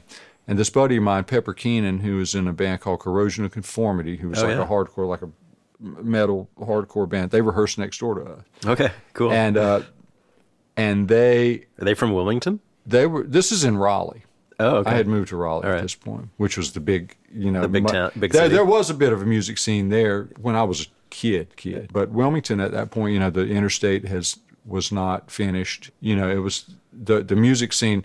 The Raleigh thing, you know, you have the university, NC State, and and and Chapel Hill. There was a big thing going on over there, uh, and which is where UNC is, and and and and Duke, and all the schools around there, so there were a lot of there were a lot of clubs, you know, and there there was a scene. There was just, something was happening there even in the '70s, but in Wilmington not so much. Okay. It was all when that cover band club opened, when Mad Monk opened. That was our that was what we had. Um, and and I, so I gave Pepper this tape.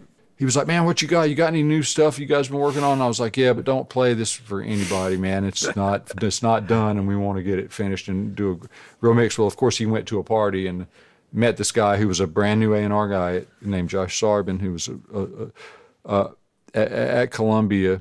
Uh, he had not signed anybody yet. So he was chomping He at was the bit. 23 years old, and and uh, Perfect. and Pepper played him the thing, and and he called up like you know he- he told me he goes I played this thing for your this guy at Columbia he freaked out I was like dude you did not do that and uh, and so uh, we got a call from him and we were uh, lucky enough to let some friends of ours jump on a gig that following weekend at the at the brewery at this club that we played at you know and uh, and he flew down and saw us on that was on Saturday and then they offered us a deal on Monday.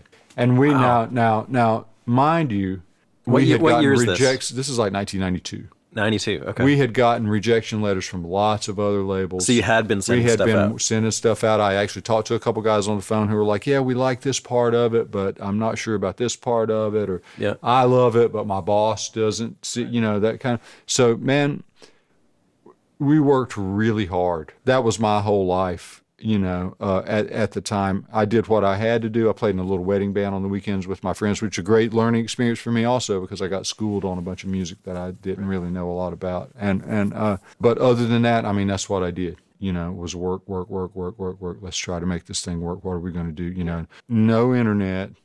That was a long way off. You know, uh, and and getting a record deal was that was the path. Like that was the well, ultimate yeah, that was goal. the, that was the then, thing, right? you know. And you had to have. I mean, think about this: you have to have a photo and a bio.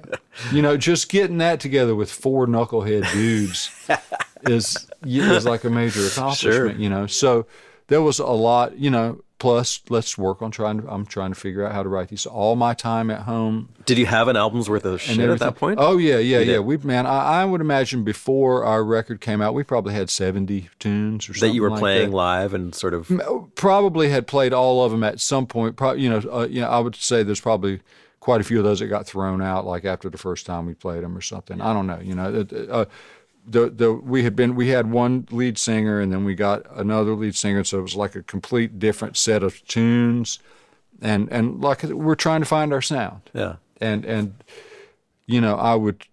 That's what I thought about when I was at home and ideas and driving around in my car and listening to the instrumental cassettes and Yeah. all that. You know, it was it was pretty much and all consuming. Were you guys touring regionally or No, were you? we decided we weren't going to do that. Oh wow. Okay. That there wasn't that we were just going to work on this that part of it. Stick to your jobs. And we did buy a van at one point, and we would go down to, to Wilmington to play, and we would go up to Winston Salem to the odd little gigs on the but weekend. that's that's as far as you. here Were. and there, but we didn't do the thing that That's interesting. That's a different path. Different path. Whereas like a band like Hootie and the Blowfish, which is from Columbia, South Carolina, that's how they did their thing by just Just endlessly- just endlessly yeah. playing and touring. You know, different different way of approaching things. You know, uh, So this guy comes down, sees you, signs you. Like that really happens, eh? Like in those yeah, it really did happen. And you know, at that point, we had been together for four years, maybe. You know, and and uh, is that right? Let's see. Wow, that's a lot. That's a long time. Yeah, you know, and and and uh, and so it did wasn't magic.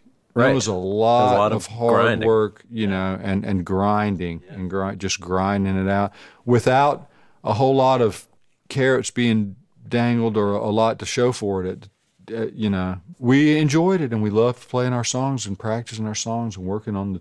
So stuff and, you know. what happened after you got signed? Like they did that basically entail giving you the money to make a record? That- I'm yeah, that's- guessing? that's what it and was. Tour support, Um, yeah, and we got tour support and we, you know, and then you, you had to get an agent. all that came later. Yeah, uh, you know, it was like we'll give you X amount of money, and we were like, we want to to be left alone, you know, and and and uh, and they did. Amazing. The- uh, Because this story happens with almost everyone I talk to. Except your story ends differently in that it was like super successful. Well, yeah, yeah, you know, I'm not super successful, but but but, you had some well, hits. Like you guys Yeah, did we we- had really some- well. Like this, this story usually ends with, and then that band disintegrated and the label fell apart and the Well, and that the- all happened later. Yeah. you know. Uh, But for a while there, like you guys, yeah, did no, it, no, no, that thing. absolutely. You it's know, impressive. and and and it was a lot of hard work. And So and- what was the recording what of that record? Was that like demos that became records, or did you go into the studio? No, we went back and we went down to Muscle Shoals, Alabama. Oh. to the Muscle Shoals Sound, the second one that was on the river. Now it's back in the original Coffin Factory. Oh, it moved for a while. but it was it moved. Yeah, it was. Why in- did you pick there? Just the Um, historical well, uh, importance of the yeah, I, you know, um, we wanted to get out of town and go do it, um, which is kind of the opposite of now. I'm like, if I can stay home and do anything, Right. you know, you Yeah. know. And so we took a road trip. Our producer John and and and and Kelly, our singer, and myself, and just drove around and looked at a bunch of places here Oh, cool. and there that we thought might be, you know, so there uh, probably yet again naivety and romance, you know. Uh, Did you have a substantial budget to make no, the first record? we record? made that record for what at the time was not much money, which was about sixty-five grand. And you know, Okay. This is when people that seems like a shit ton of money. These days, These are you days, kidding? We could, you know what? After we get wrapped this up, we could make seven records. We, in fact, we could make. Uh, let's see, six thousand. How many? We could make fifteen records Sure. for that money in here in this room right here. Um, but back then, you know, people were getting I know. routinely, you know, 350, 500,000, you know, Amazing. and uh, but we didn't need it. We could play. We didn't need a bunch of amenities. So what was your what was your schedule like? How many? How long did it take to make that Uh, we we started that record. Uh, it we worked for five weeks and it was mixed and mastered. All done at, in Muscle And Shoals. Muscle Shoals, yeah, and it was mastered here actually at, at, at Georgetown Masters. Okay.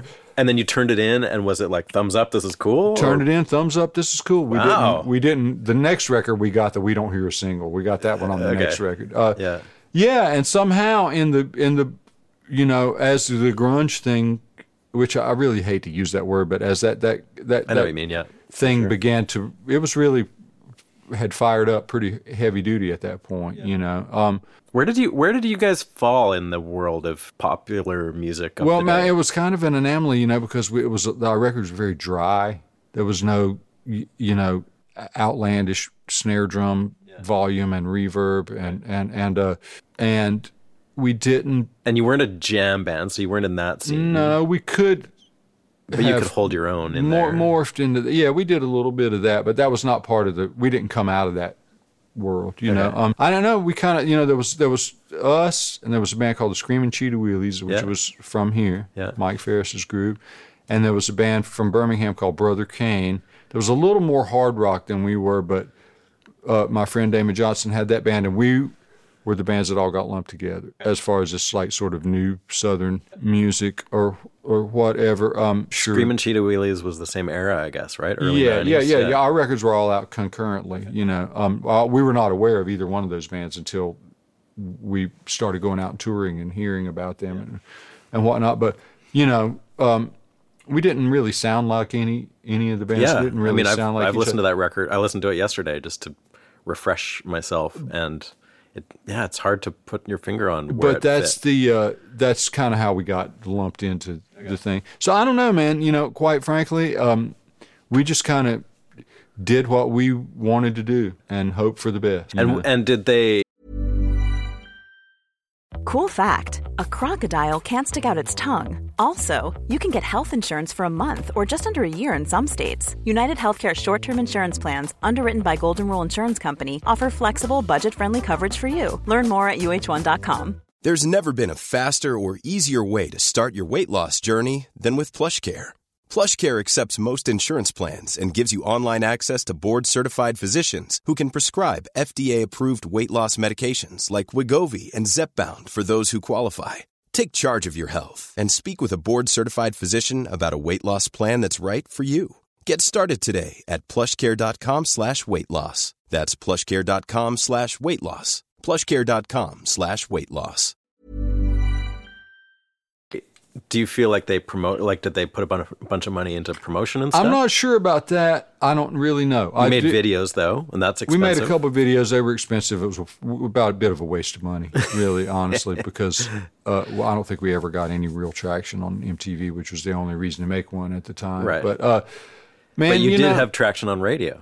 yeah, and that's probably where the money got spent. You know, that's all. You know, that's That was like a little payola uh, maybe yeah, going probably. on in those days. You know, I Yeah. can't speak to that with any uh, evidence, but that's kind of how that works. Yep. You know uh, how it worked at the time. Uh, uh, and even if it's not money, you know, that just man, we did uh, so many trips to radio stations and so many free shows Oh, yeah. for radio stations. You know, and God, that would be a grind.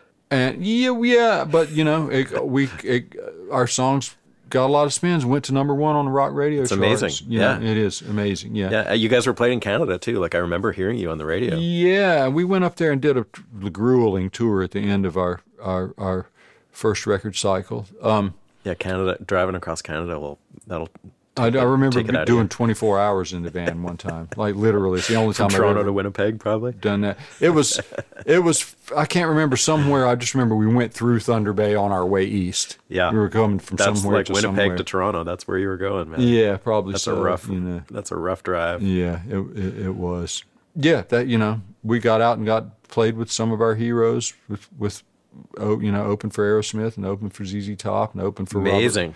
open for Robert Plant. You know, yet again, you know, not in the biggest markets. You know that kind of thing, and there was only three or four shows. Did you get a chance thing- to meet like Billy Gibbons and Joe Perry and people like that? yeah, at that a little You bit. Yeah. a little bit. It was not. I mean, I wasn't going over and sitting down with them at catering, like, "Hey, what's happening?" you Yeah, know? but you- yeah, but you- yeah, yeah. still, that's sure. a- it was a big a thrill, big deal. at the time, you know, because we're, you know, we're just literally four guys, you know, yeah. like from rural North Carolina, you know, and these people are not even like real human beings to, you know, because when you're when you grow up, eh, I don't know what your situation was, but when there's no real infrastructure, if that's the right, is that the right word? You know, as far Mm-hmm. Yeah. as like music business, like it's all on TV or in magazines, you know, and when you're impression, young and impressionable, it doesn't seem real or possible to participate in that. Yeah, in Vancouver, where I grew up, there was some infrastructure because there was like Nettwerk records around Right, that sure. time, and um, and there was a real rock studio scene going on. And was there like like That's where Aerosmith made the records, right And the Motley Crue made the Mountain, records, and Brian Bon Adams and all Yeah, that Exactly. And then before that, I guess Heart had Yeah. had done some stuff, Yeah. right? Is that right? yeah, they they worked at a studio that's still there.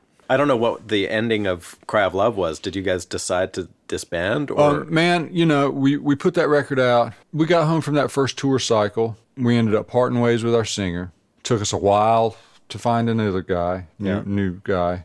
Made that record, put the record out. It was pretty much extinct on arrival, you know. the Uh, second record. second record. So that's where you really felt the whole like typical kind of bullshit about. oh, yeah, no yeah, and here you know, at this point too, you know, you have to remember this is a few years later. This is like four years after the, our first record came out, and the landscape had changed so much. well, that's a long time. at radio. This is when like AOR album rock stations were, were becoming classic rock because they kind of weren't playing any new. They'd quit playing new music. You know, I don't really listen to that format anymore. But I, from what I understand, I mean, it's all just the war horses.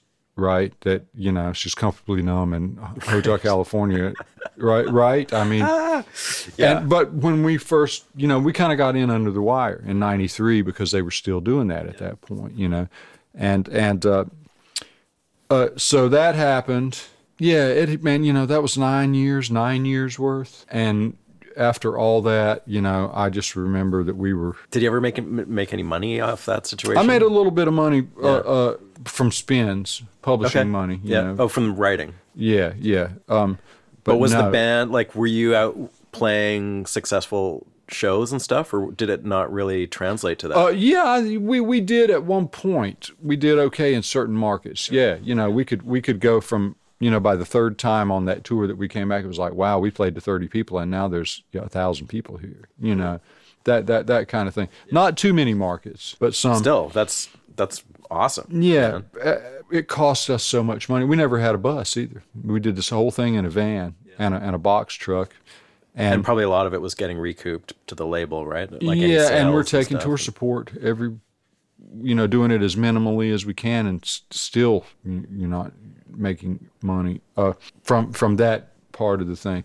Um, and so it was uh, it, was just a struggle, you know, and and it had been a struggle for a really long time with some high points in between. But before the high points, there was a lot of struggle, and and So you burnt out. I just that's a yeah that's the best Yeah. way to put it. Yeah, I just I never really thought about it in those terms before, but yeah, I burn out. Mm-hmm. I had heard that that the position, lead guitar player position in the Black Crowes was, gon- Oh, so that overlapped like that. yeah at the at the end of our band. Okay. So You did know. you had you met the Black Crow? Like, did, had you opened for the Black Crowes? I no, we hadn't opened for him, but I knew I'd met him just minimally. I knew the bass player guy at the time, Johnny Colt, had I knew him really not very well, but just a little bit from the uh, cover band days. Oh, is he from North Carolina? Back in, he's from Atlanta. Oh, and, okay. and the first cover band I was in was was based out of Atlanta. Okay. So uh, So you'd uh, run into him. yeah, I and and and and and one of the uh, one of their guitar techs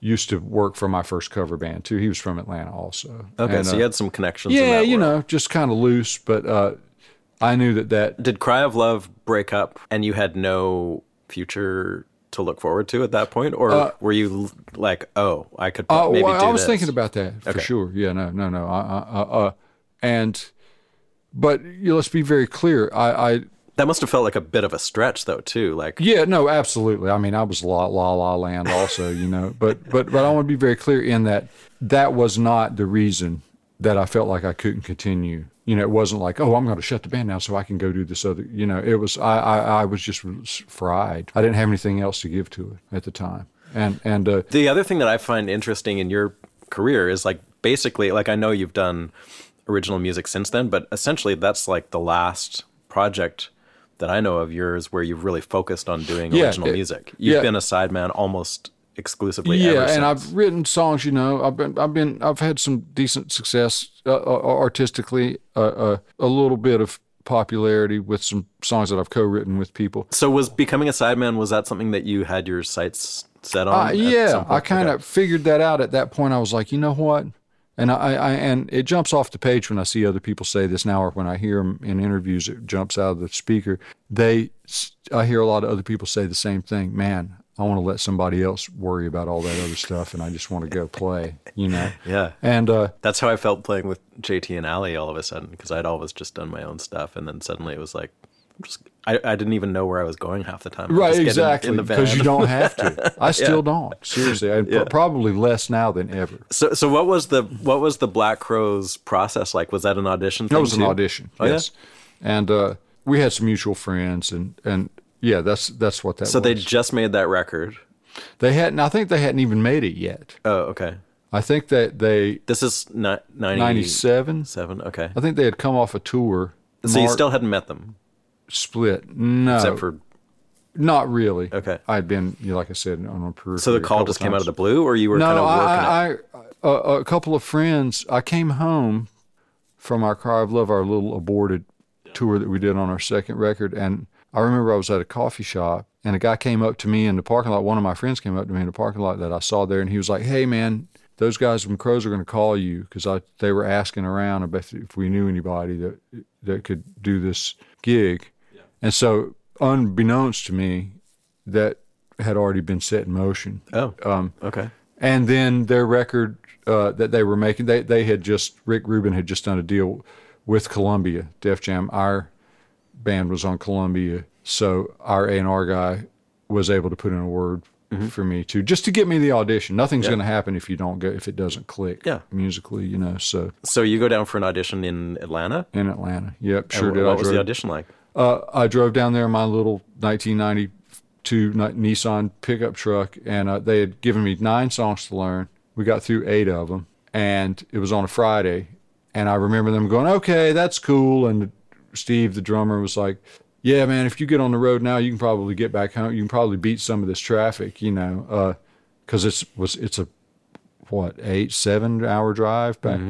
And I I was like, are they telling? Did this go good or did this not go good? Like, they're like, Was there out, any indication? they're like, get out. No, those dudes are, man, close to the vest poker Really? face, man. Okay. Yeah. And I was like, either this went really well and they don't need to hear anymore. It's kind of awkward, right? It's like Or- hard, to, man. Like auditioning is Yeah. sucks, Yeah. man. So I've never had to do it a couple of times, but uh, it's b- terrible for everybody.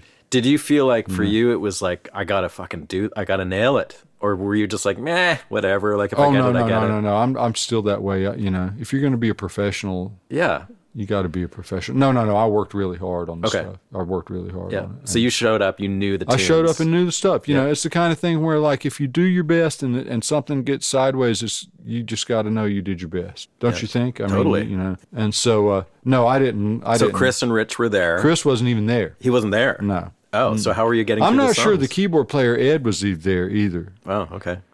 It might have just been me and Steve and Rich and, and, and the new bass player Sven. I can't remember. And Steve had already been in the band for a Yeah, while yeah, yeah, yeah. point. Those, the, yeah, yeah. Steve Gorman. is Mhm, his- Him, yeah. him, and him, the brothers. Yeah. Okay. And so what happened? Well, I played the songs and they said leave early. Yeah. and then and then you got the gig. Like what? and and well, then I got a call back, okay. and then that turned into, well, we're not sure what we're going to do, but and so then they split and went and made the record, Oh. and this went on for months, and I was kind of like, well, this probably is not going to happen, but I'm going to just see. So You what what'd you do? you know, like what were you doing at that time? at that point, man, Like how I were you surviving? I started writing some other tunes. yeah. I think I had saved up a little bit of that publishing money. Mm-hmm. I mean, I, you know, I'm very capable of living on not very, you know, on on not very much, and so uh, You don't have kids or anything, do you? No, Okay, uh-uh. so you were a lone. You were a lone wolf. yeah, my wife was living. In, this was before we got married, but she was living with me at the time. And man, you know, God knows my rent was. I mean, you know, it was Were after, you, were- after you were living in. I was in Raleigh. Raleigh at still, this okay, point. yeah. Yeah. I the, to clear that up. After I left Wilmington, I went to Atlanta and joined this cover band.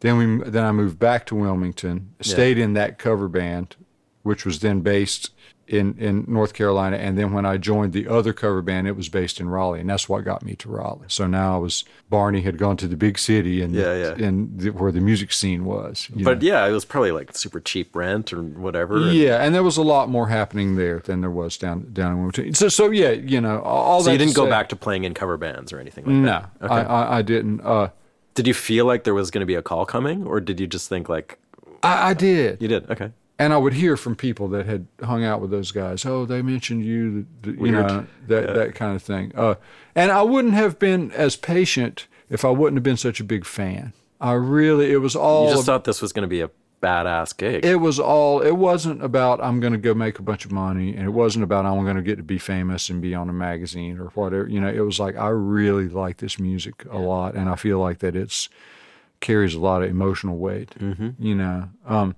and so then the following spring there was a hey, can you? so how many months This later? is man probably six months. Holy something. shit. They went and made They really by left your, you hanging. They went and made the by your side record Okay. you know, and and then they needed the touring player. You know, at this point, I'm uh, I've never done a sideman gig. Right. I have no way to say, hey, I'm not going to wait around, or you guys are going to do. You know what I'm saying? Yeah. I couldn't pull any cards like that. And you didn't have any other. Nobody else was knocking on your door at that. not at point. that point. No, Right. not not that I can remember. I'm trying to remember. You Mm-hmm. know, there was some talk of forming another band with some other friends of mine, and this and that. Um, and I did set set to work working on on on music.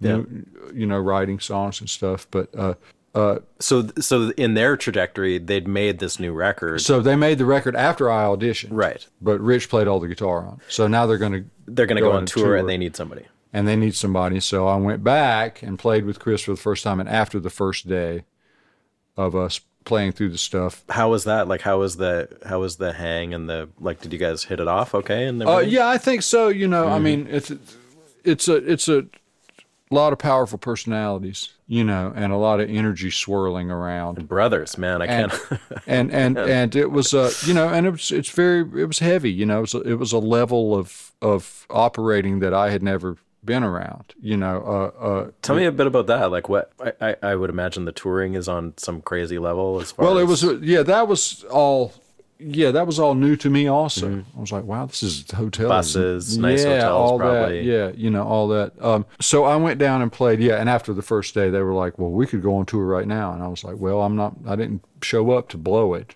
Yeah. you know, and and I didn't say that to them directly, you know. So So was this similar to what you talked about with the Dixie Chicks, where they're just like, we need a year of your time, or was this like a totally different thing? no, this different was totally thing? different.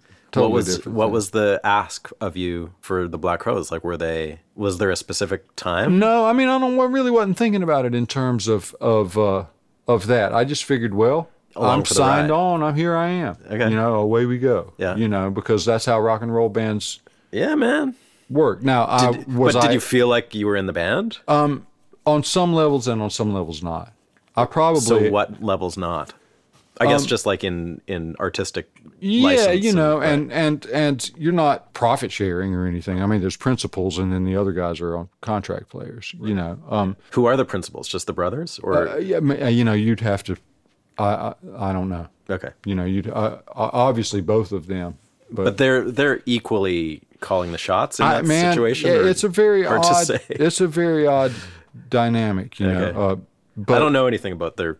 I mean, I know that they often don't get along. That's like I, I shouldn't say extent an odd dynamic, but but it, was uh, you know yes brothers, it's family, you know, and and it's their band. So even though you are playing as a contract guy, business wise, um, and you don't really write songs, and you don't have any say so as far as any decisions that are being made and all that, uh, so you kind of are effectively are a sideman.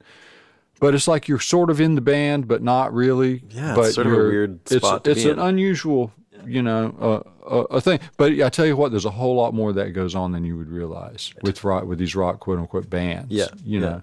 But you know, it's kind of got to be that way. If you've got six dudes that are all trying to raise their hand and we should do, you know, that doesn't go very far either. You know. Yeah. And they had a very very successful formula, Yeah. business wise and first and foremost musically, um, that was working.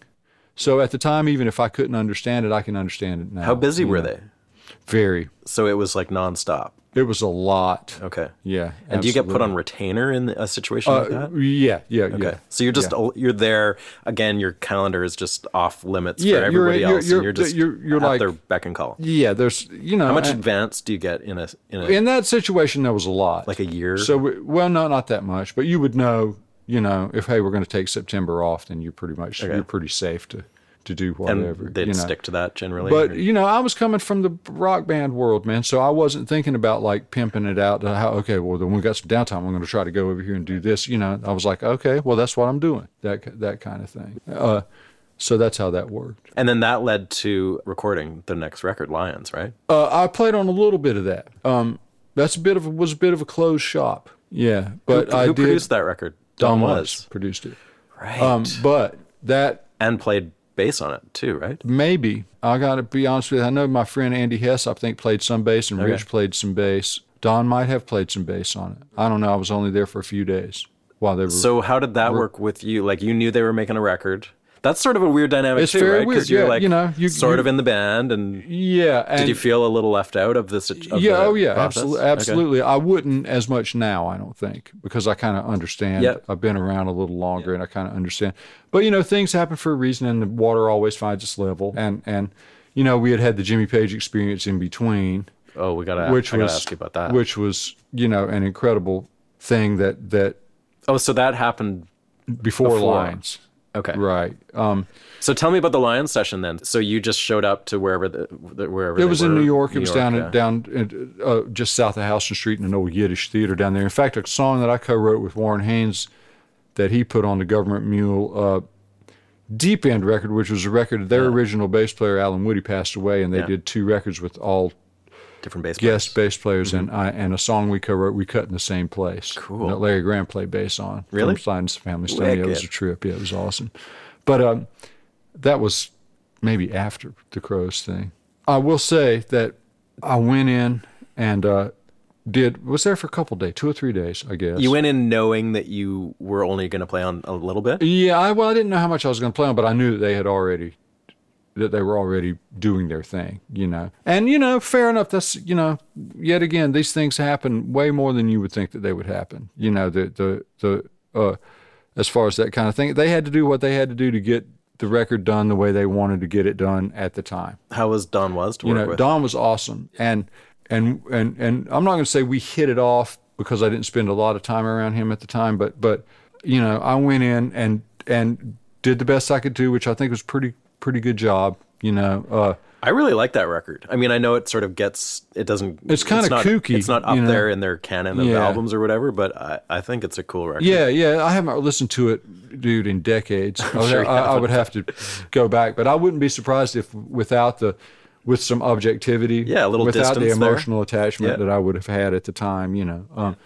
but all that to say is that years later, I ended up working a lot for Don, Oh, you did. doing these house band things where he's right. a band leader. In fact, that last waltz thing that I was Yep. telling you about, Don was a band leader on that. That I didn't. That the COVID and that's all. That all stems back to that session. I I think that what happened was this in in 2014 there was a Gregg Allman tribute thing that was happening at the Fox in Atlanta, and they were putting the band together for that. And Warren recommended me to Don, I think, to to to play guitar in the band. Um, Warren was not in the band; he was going to be there, but as an artist. And, and and lo and behold, you know, Don was like, "Oh, I know that guy.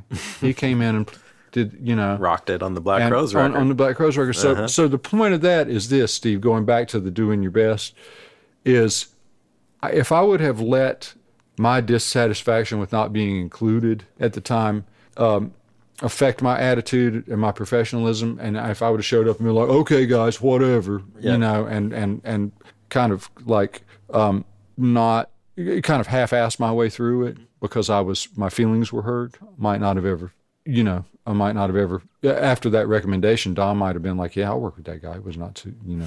You, you see what I'm saying? Totally. So twenty, so however many years later, That's cool, man. you never can tell. Yeah. So all you know, kids always do your best. uh, and is that when the like did they kind of implode at that point right after that record? no, uh, Or did you yeah, guys tour we that toured record? it. You Yeah, and, Okay. and and and then at the end, And of, then it like they went on hiatus Went for away. a while. Went right? away, yeah. Okay. And then that was the end of the gig. Like that was Well, I went out and played. I recorded, co-wrote a couple songs, and recorded a little bit on Chris's second solo record called Right. New Earth Mud. Yep.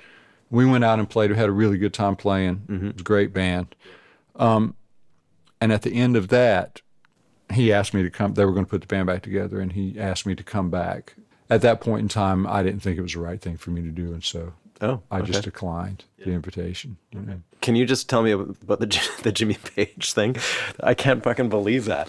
Um, that's just that. I it, it honestly seems like kind of a bad idea in a way. Like it's Now, wh- that's interesting. Why do you say that? I guess because like at that point, Jimmy Page was a little unpredictable. My understanding is that Chris wasn't much of a Zeppelin fan. I don't know. It just seems like a weird. Potentially, there could be a lot to go wrong with that situation. Oh, I think anytime you you combine forces with when you take people that have their own artistic bent, you know, regardless of the level of success, and put those things together, that there's potential for some weird things to Yeah. happen. And when you when you add into that global domination, you know, however you want to put so, it. So, whose idea know. was this? Man, uh, well, I think that you know I can't speak to. I, I- you know, I'll be the first one to tell you there was a whole lot that happened at the time that I just was not privy to, or Okay. I'm not going to say blocked out, but just was It oblivious. was, it was above your pay grade. It was above my, and I was just Yeah. kind of oblivious. You know, no, I get wasn't. I was paying attention to other things. So did, did, did it just come up one day like, oh, we're going to do We're gonna with back Jimmy up Page? Jimmy Page at a at a charity event at a club in London. it was a And that's- one-off. and it was a one-off. Okay. and I think that it went well. And after it went well, someone had an idea. I have no idea who. Okay, so but mm. that event, like Right. Jimmy Page walks in the room. Well, we rehearsed the day before, So what's that all and about? I had had about. A, I'll tell you what happened. I, I had had about a month to do some prep work. Yeah. Which yet again, you know, I'm Paid not going to show up at the rehearsal and be like, I don't know, you know. but the idea being you're going to play Zeppelin tunes or um, Zeppelin tunes, and maybe uh, maybe a couple of Crowes tunes, and maybe a couple of covers. I can't remember. Maybe maybe like "Shake Your Money Maker" or something. I can't remember. Uh, uh, but mostly Zeppelin tunes, and so we. Uh, God, that's I would be terrified. well, uh, we'll get to that. I uh, so I had about a month to do the prep work and to think about this, to let this stew in my head, you know. And so we do the rehearsal, it goes well, and we're like, yeah, we do the breakdown from Whole Lot of Love in the middle of this jam and morning song. And, and Jimmy goes, well, let me hear how you play it. And he pulls up in a couch right in front of me Oh my god. you know, and we're like, bump, dump, you know, I have to play his thing with him sitting right in front of me. So, okay, I'm processing, whatever does the kid say, I'm processing it. I think it went well. We had dinner that night. He came to dinner, and it was pretty awesome because I don't know if you've seen that movie, It Might Get Loud, Yeah. but where he's talking about Rumble, the Yeah. Link Wray song. He's got that glint in his thing. eye. He said the same thing at the oh, dinner at dinner Oh, yeah. that night, like he was 15 years old or 12 years old. You know, like you, this is the, you gotta listen to Link Wray. You know, Crying, talking about just Link Wray, just basically. just uh, such a fan. It was so inspiring. yeah. Yeah. You know. So then the next day we go to play at Wembley Stadium, but this is not with him. This is a, like Lenny Kravitz, Aerosmith, some kind of festival situation, whatever. And so we go and we do the gig, and we're going to hang out, and and and there's going to be you know Do you hang out with Jimmy Page? no Is that he, a thing? he- I, I, he? I can I don't think he came. okay. He wasn't there, but we were going to hang out at the at the thing because we knew the guys in Lenny's band. We played with. crowd. I knew a couple of the guys at Aerosmith marginally. You know, I think Brian May was there that day, just hanging out. You know, as they do at these things. Man, we got off stage. Twenty minutes later, I was like, I got to go back to my hotel room. I'm like having a not a full panic attack, but an exhaustion, anxiety. Like I got the stadium gig out of the way. we just rehearsed with Jimmy Page last night. I got to play with him tomorrow night, and I just had to go back to my room Probably the best call you ever and made. just sit there at like five o'clock. I was like, what am I doing? You know, I should be at the at the thing that dreams are made of. You know. Eh. But so when you say terrifying, yeah, it was terrifying, but but not so- terrifying enough to shut me down. Put it that way. Yeah. You know what I mean? I think I think that So how do you well. reckon playing alongside Jimmy Page? Like how does that work? He's not really known for playing live with other guitarists, really. right. But in the studio, he's got like Yeah. 19 guitar so, parts on. So yet again, when we decided we're going to do this tour, I just did as much homework as I could do. Got a hold of as many bootlegs. Called my friends that I knew had bootlegs. try to figure out like what he is What he played, what he did live. Right. Um, And I will say that I kind of MD'd the guitar section, not for him, but just for all of us. Yeah. Like by anticipating, okay, I think he's going to play so and so, so why don't we play this or you play this or Between you, play you and Chris, Between me and Rich. Or Rich, I right? mean, yeah. You know, and the keyboard player Ed too, also. yeah. And uh, So you guys prepped on your own. prepped on our own, and we had a couple days, maybe a day before he showed up, or a couple days before we showed up, and and I tried to convey all that, uh, convey that the best I could. You know, I think this is what we need to do, and here's the harmonies here, and and he showed up, and I saw. I've seen interviews with him this year where he talked about they really knew their stuff. It was easy, you know. Yeah. Yet again, Yeah, kids. you know, and that's not really about you. That's about him and his music. You need to respect that and not show up and be a chump. Yeah. You know, Yeah. and and so, uh, yeah, we put it all together. How was he playing wise at that point? Like he's gone through some real like low this, points. And This some, this was not a low point. okay. He was he was had, And had also, yeah, yeah, I remember specifically on nights we'd be playing and we'd be in the middle of Lemon Song or something, and he would be doing his thing, and it was that thing. I'm sure you've had these experiences where your head whips around. Yeah, but I've, I've not had that experience. And Jimmy Page is standing. But I'm saying with with you know how you're Yeah. like there's that sound, yeah, like I've had that with like David Hidalgo, right? Exactly. but it's not Jimmy Page. Right. Well, he's his own Jimmy Page. Yeah. Yeah, nothing against David Hidalgo, but no, no, no, no. I'm saying David Hidalgo, who possibly my favorite electric guitar player. I'm right with you. Um, one, I shouldn't say favorite. One of one of my biggest inspirations for a guy that I haven't really stolen much from, like literally I taken know from. exactly what you mean. But I go to that well all the time. That's a different discussion. Yeah. But yeah, you know, you just whip around. There's that sound. Jesus. You know, and uh, so we worked on it. There's a lot of good stories, too many to tell. I just remember one. We were in Chicago, and this was for the second leg. I, I my memory is bad. So was it that that gig went so well that it was like, hey, let's do a tour? Okay. And so the first tour, quote unquote, where that live record came from, but I think it was only about five or six shows. We played like in Boston and in New York three nights, and then we went to LA and played at the Greek. Which is where the record was done. rec- And then the next, I think it was the next year we were going to do more. Okay. And uh, we were in Chicago doing pre, not pre-production, but doing re- rehearsals, production rehearsals uh, at this old theater there. And Jimmy says, now during 10 years gone, he says, you know, the other harmony, because we had already, na- we nailed all that down the first Yeah. thing. He goes, there's another couple of guitars in there. Do you think that we could have Ed, the keyboard player, play that? And I said, yeah. I said, honestly, Jimmy, I asked him to do that on the last go round, and he just never, for whatever reason, never did that. And he goes, let's go in here and see what they are. And so we go into the dressing room where there's a stereo. I sit down on the floor, and he stands behind me while I'm turning the balance knob, trying to figure out his guitar part. It's like you're 12 years old again. It's like well, it's except like Jimmy twelve years Page old, except everything's going, you know, trying to concentrate to do That's that. bananas. Yeah, it was pretty bananas. Oh and you know, I had the dude. If you come over to my house in my basement studio, I've got I've framed it in a in a terrible Hobby Lobby frame. The Circus Magazine poster from '77 tour that I got, you know, it's on my wall now because it was on my wall when I was a kid I probably had it on my wall. you know. Yeah. And, and so, uh, yeah, there's a lot to be said about that. I don't want to go on and on and on about it. It's just, but, but Um, did you get some good hangs in with him, like on the Look, bus and stuff? little little bit, not on the, but no, he flew. We didn't do that, but we went to the music store together. You did? know, and and and and a little of this and a little of that. And he was very very nice to me, and very respectful. That's so Yeah, cool. Yeah.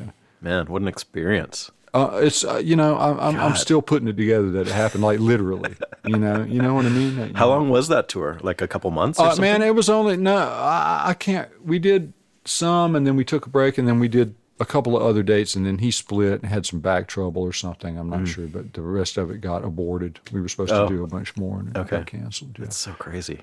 Mm-hmm. Wow. Well, yeah. I mean, we could talk all day, but let's let's kind of wrap this up a little bit with. Um, so now you're in Sheryl Crow's band. You've been doing that for a good chunk of time. Mm-hmm. Yeah. Um, it's a real band. Like when I. I don't think we'd met yet, but I saw you guys because I was playing the Festival d'été up in Quebec City, and you guys were headlining.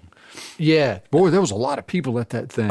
I don't God, yeah. remember most gigs, but I just remember that was the most elaborate catering tent I've ever been in in my life. Do you remember that? Well, you you had a different catering tent than I did. I was like, but, dude, uh, what is going on? It's just like be, you know. it was you guys and Brad Paisley.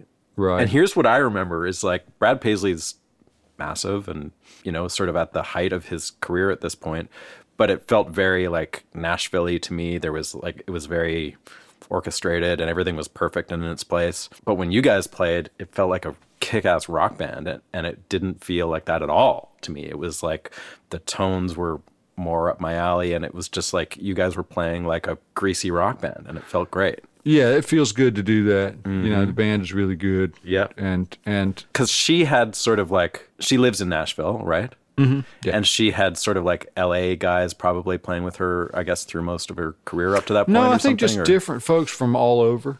But she wanted a like uh, from what Fred told me, she sort of wanted people that were more around the Nashville kind of area. I think logistically. yeah, logistically, You know, yeah. Quite frankly, it's cost less money. You Yeah. know what I mean? And and uh, So was that another call that just sort of came out of the blue, or was um, that? so a little bit. You know, Peter Stroud, her guitar player, uh, uh, the the MD of the group. He's still there, right? Yeah, he has been he has been taking a, a, a- hiatus uh, because of some family health things that he needs to take care of, which are the most important thing. Yeah. you know, uh, I had been friends with him, and we had uh, actually made a little EP with a thing called uh, uh, with a group called Big Hat, which was Peter and myself and Robert Kearns on bass and Fred on drums and Ike Stubblefield on keys and Keith Gaddis. And so we had done some writing and some recording.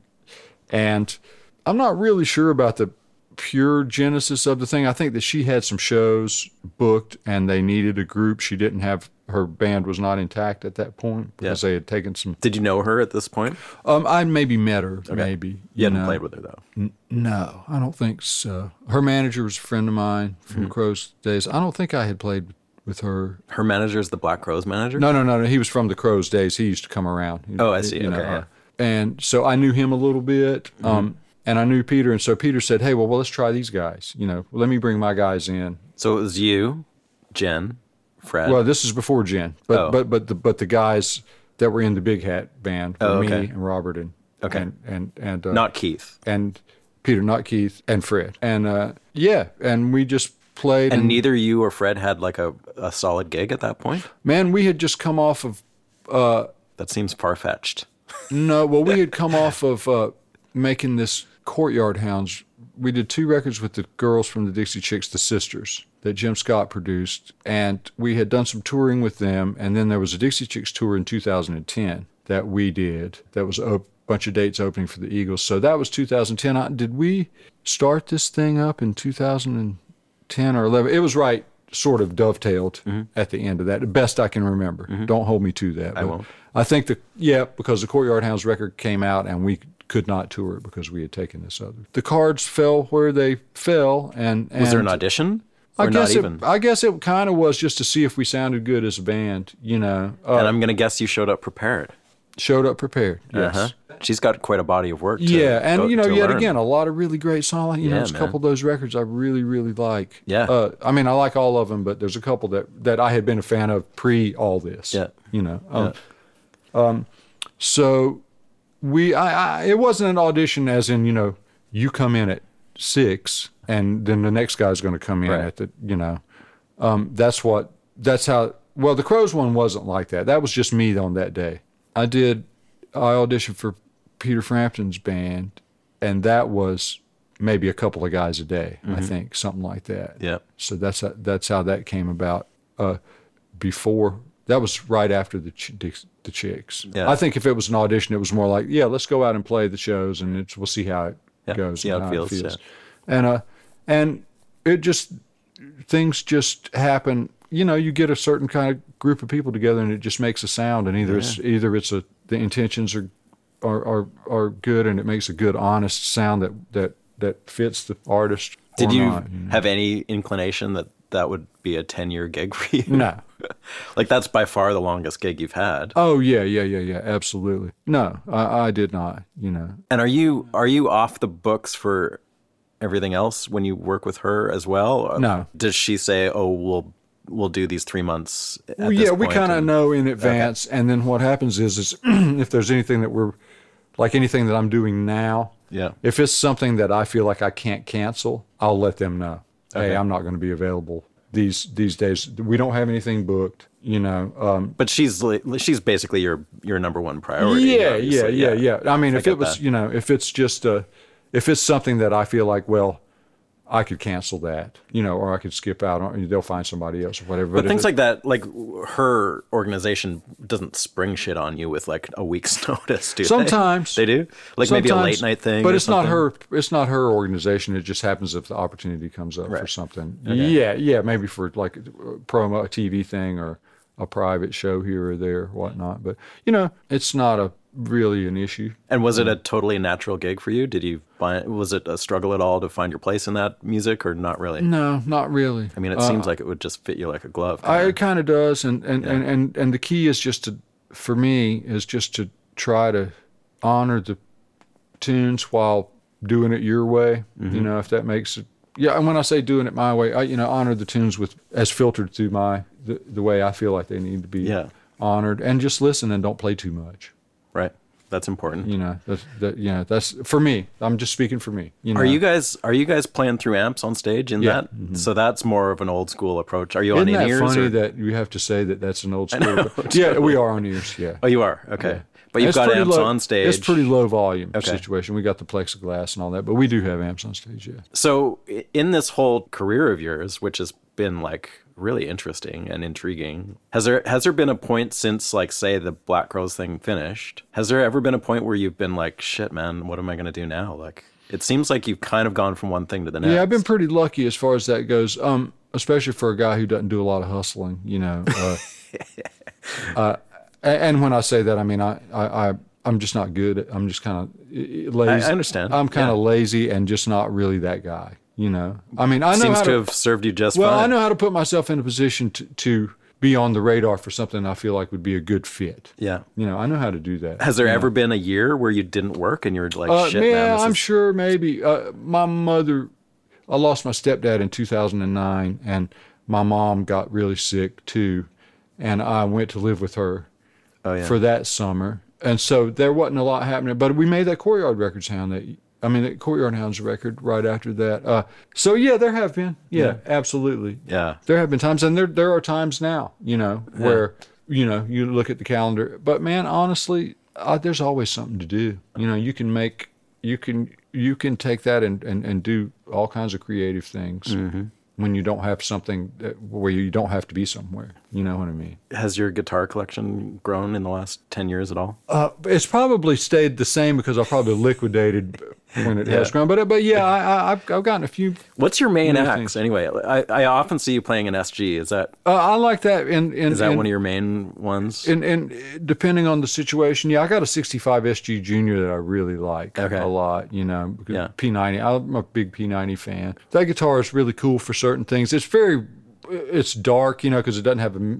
maple top. People think that SGs are twangy sometimes, but sometimes to me the Les Pauls have even more top end than the SGs do, Mm-hmm. depending on the on the one. But uh, you play a telly quite a bit too. but yeah, I really like the Telecaster. I've got to have one particular Jeff Senn Telecaster that I really that's one of my favorite guitars. Yeah, the SG uh, with the P90s. I've got a couple Collings guitars, electrics that are the hollow oh body yeah. ones. Oh yeah, you like with those. the eh? P90s, yeah, that I really like. I've got one in particular that that that, that I use on the Sheryl gig. That's a, a it's it's like an uh, what they call an I35, but it has it has P90s instead of humbuckers. That's but it's cool. like the I30 neck. They had to do something with the neck angle in order to. It's like a hybrid to of those. fit them in. And and uh, and has trapeze tailpiece, very old school feeling. They do a little relicking on it, and Uh-huh. you know, and uh, so for an over-engineered guitar, it doesn't feel like an over-engineered guitar Yeah. or sound like it to me. So uh, What kind of amps do you use these days? yeah, that, man, you know, I've got this little 15 watt matchless lightning that I've been using Really? on and off for years and years. Do you guys So- backline with that band? only if we have to. We usually take our stuff. Okay. So uh, that's my main amp. Now, when I'm Just recording, one 15 watt matchless. well, I've got a little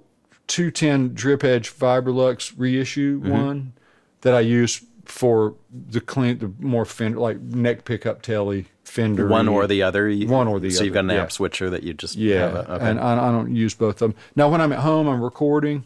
I was just doing something a couple days ago uh, for someone.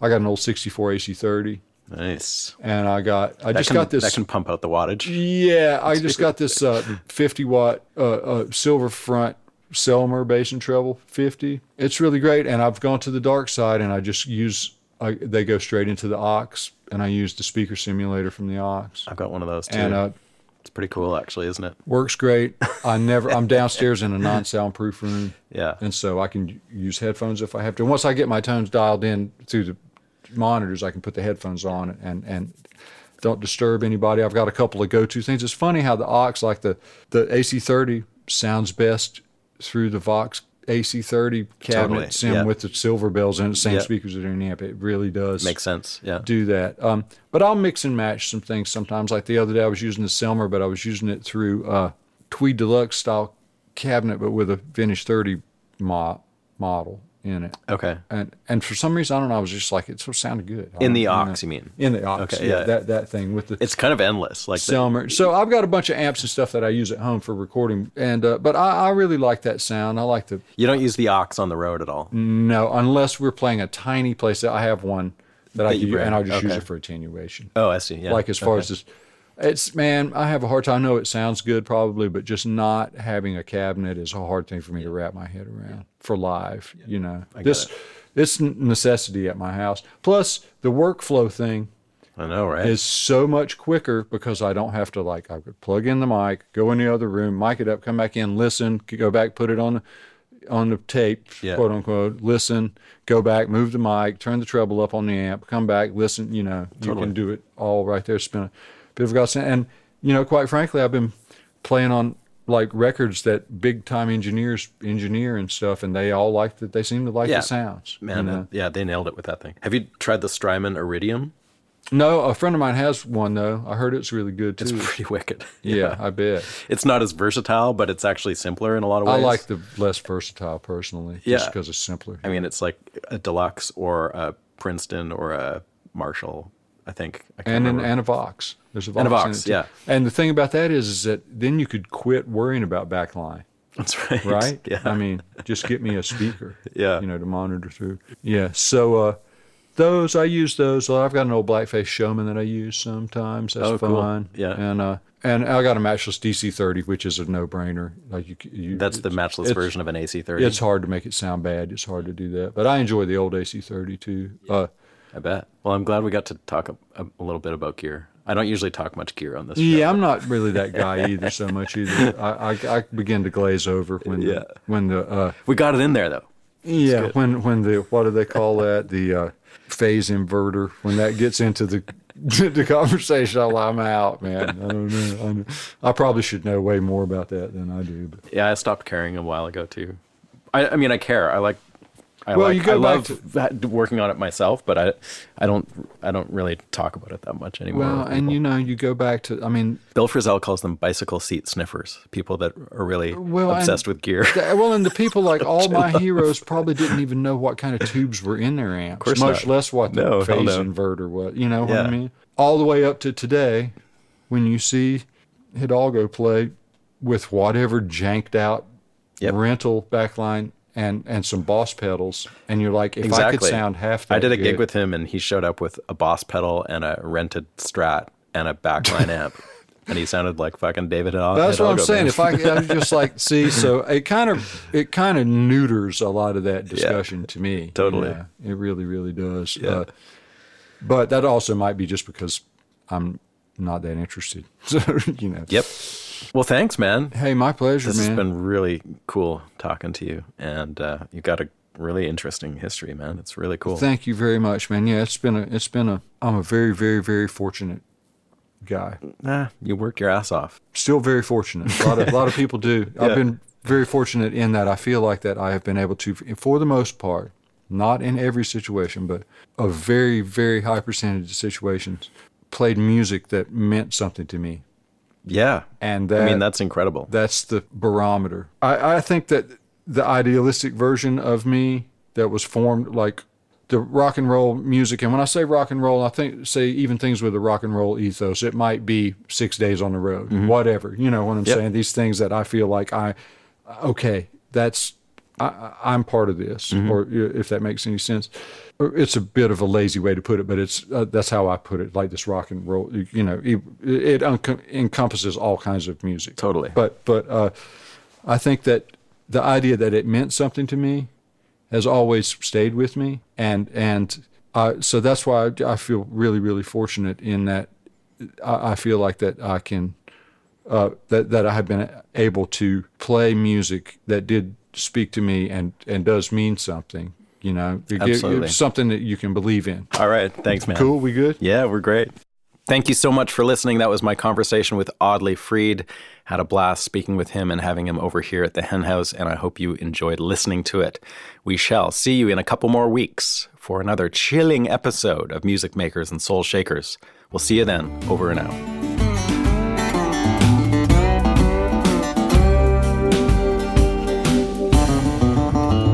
Music Makers and Soul Shakers is produced at the Henhouse Studio in Nashville, Tennessee by Steve Dawson. Please remember to subscribe to the show and follow us on Instagram, Facebook, and YouTube. You can find more info on this episode, including show notes and an audio playlist at makersandShakerspodcast.com. Thanks again to our amazing sponsors this season Ear Trumpet Labs, Union Tube and Transistor, Black Mountain Picks, iZotope, and Spectra 1964. Thanks for listening, and we'll see you next time.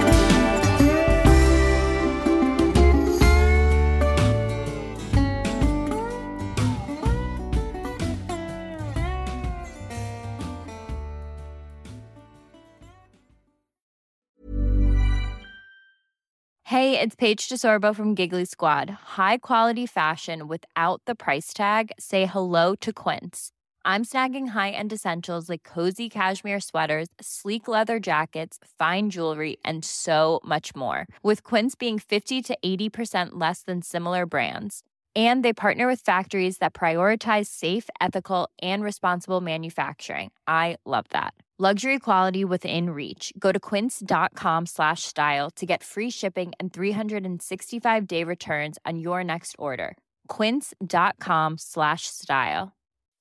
When you make decisions for your company, you look for the no brainers. If you have a lot of mailing to do, stamps.com is the ultimate no brainer. Use the Stamps.com mobile app to mail everything you need to keep your business running with up to 89% off USPS and UPS. Make the same no brainer decision as over 1 million other businesses with Stamps.com. Use code PROGRAM for a special offer. That's Stamps.com code PROGRAM.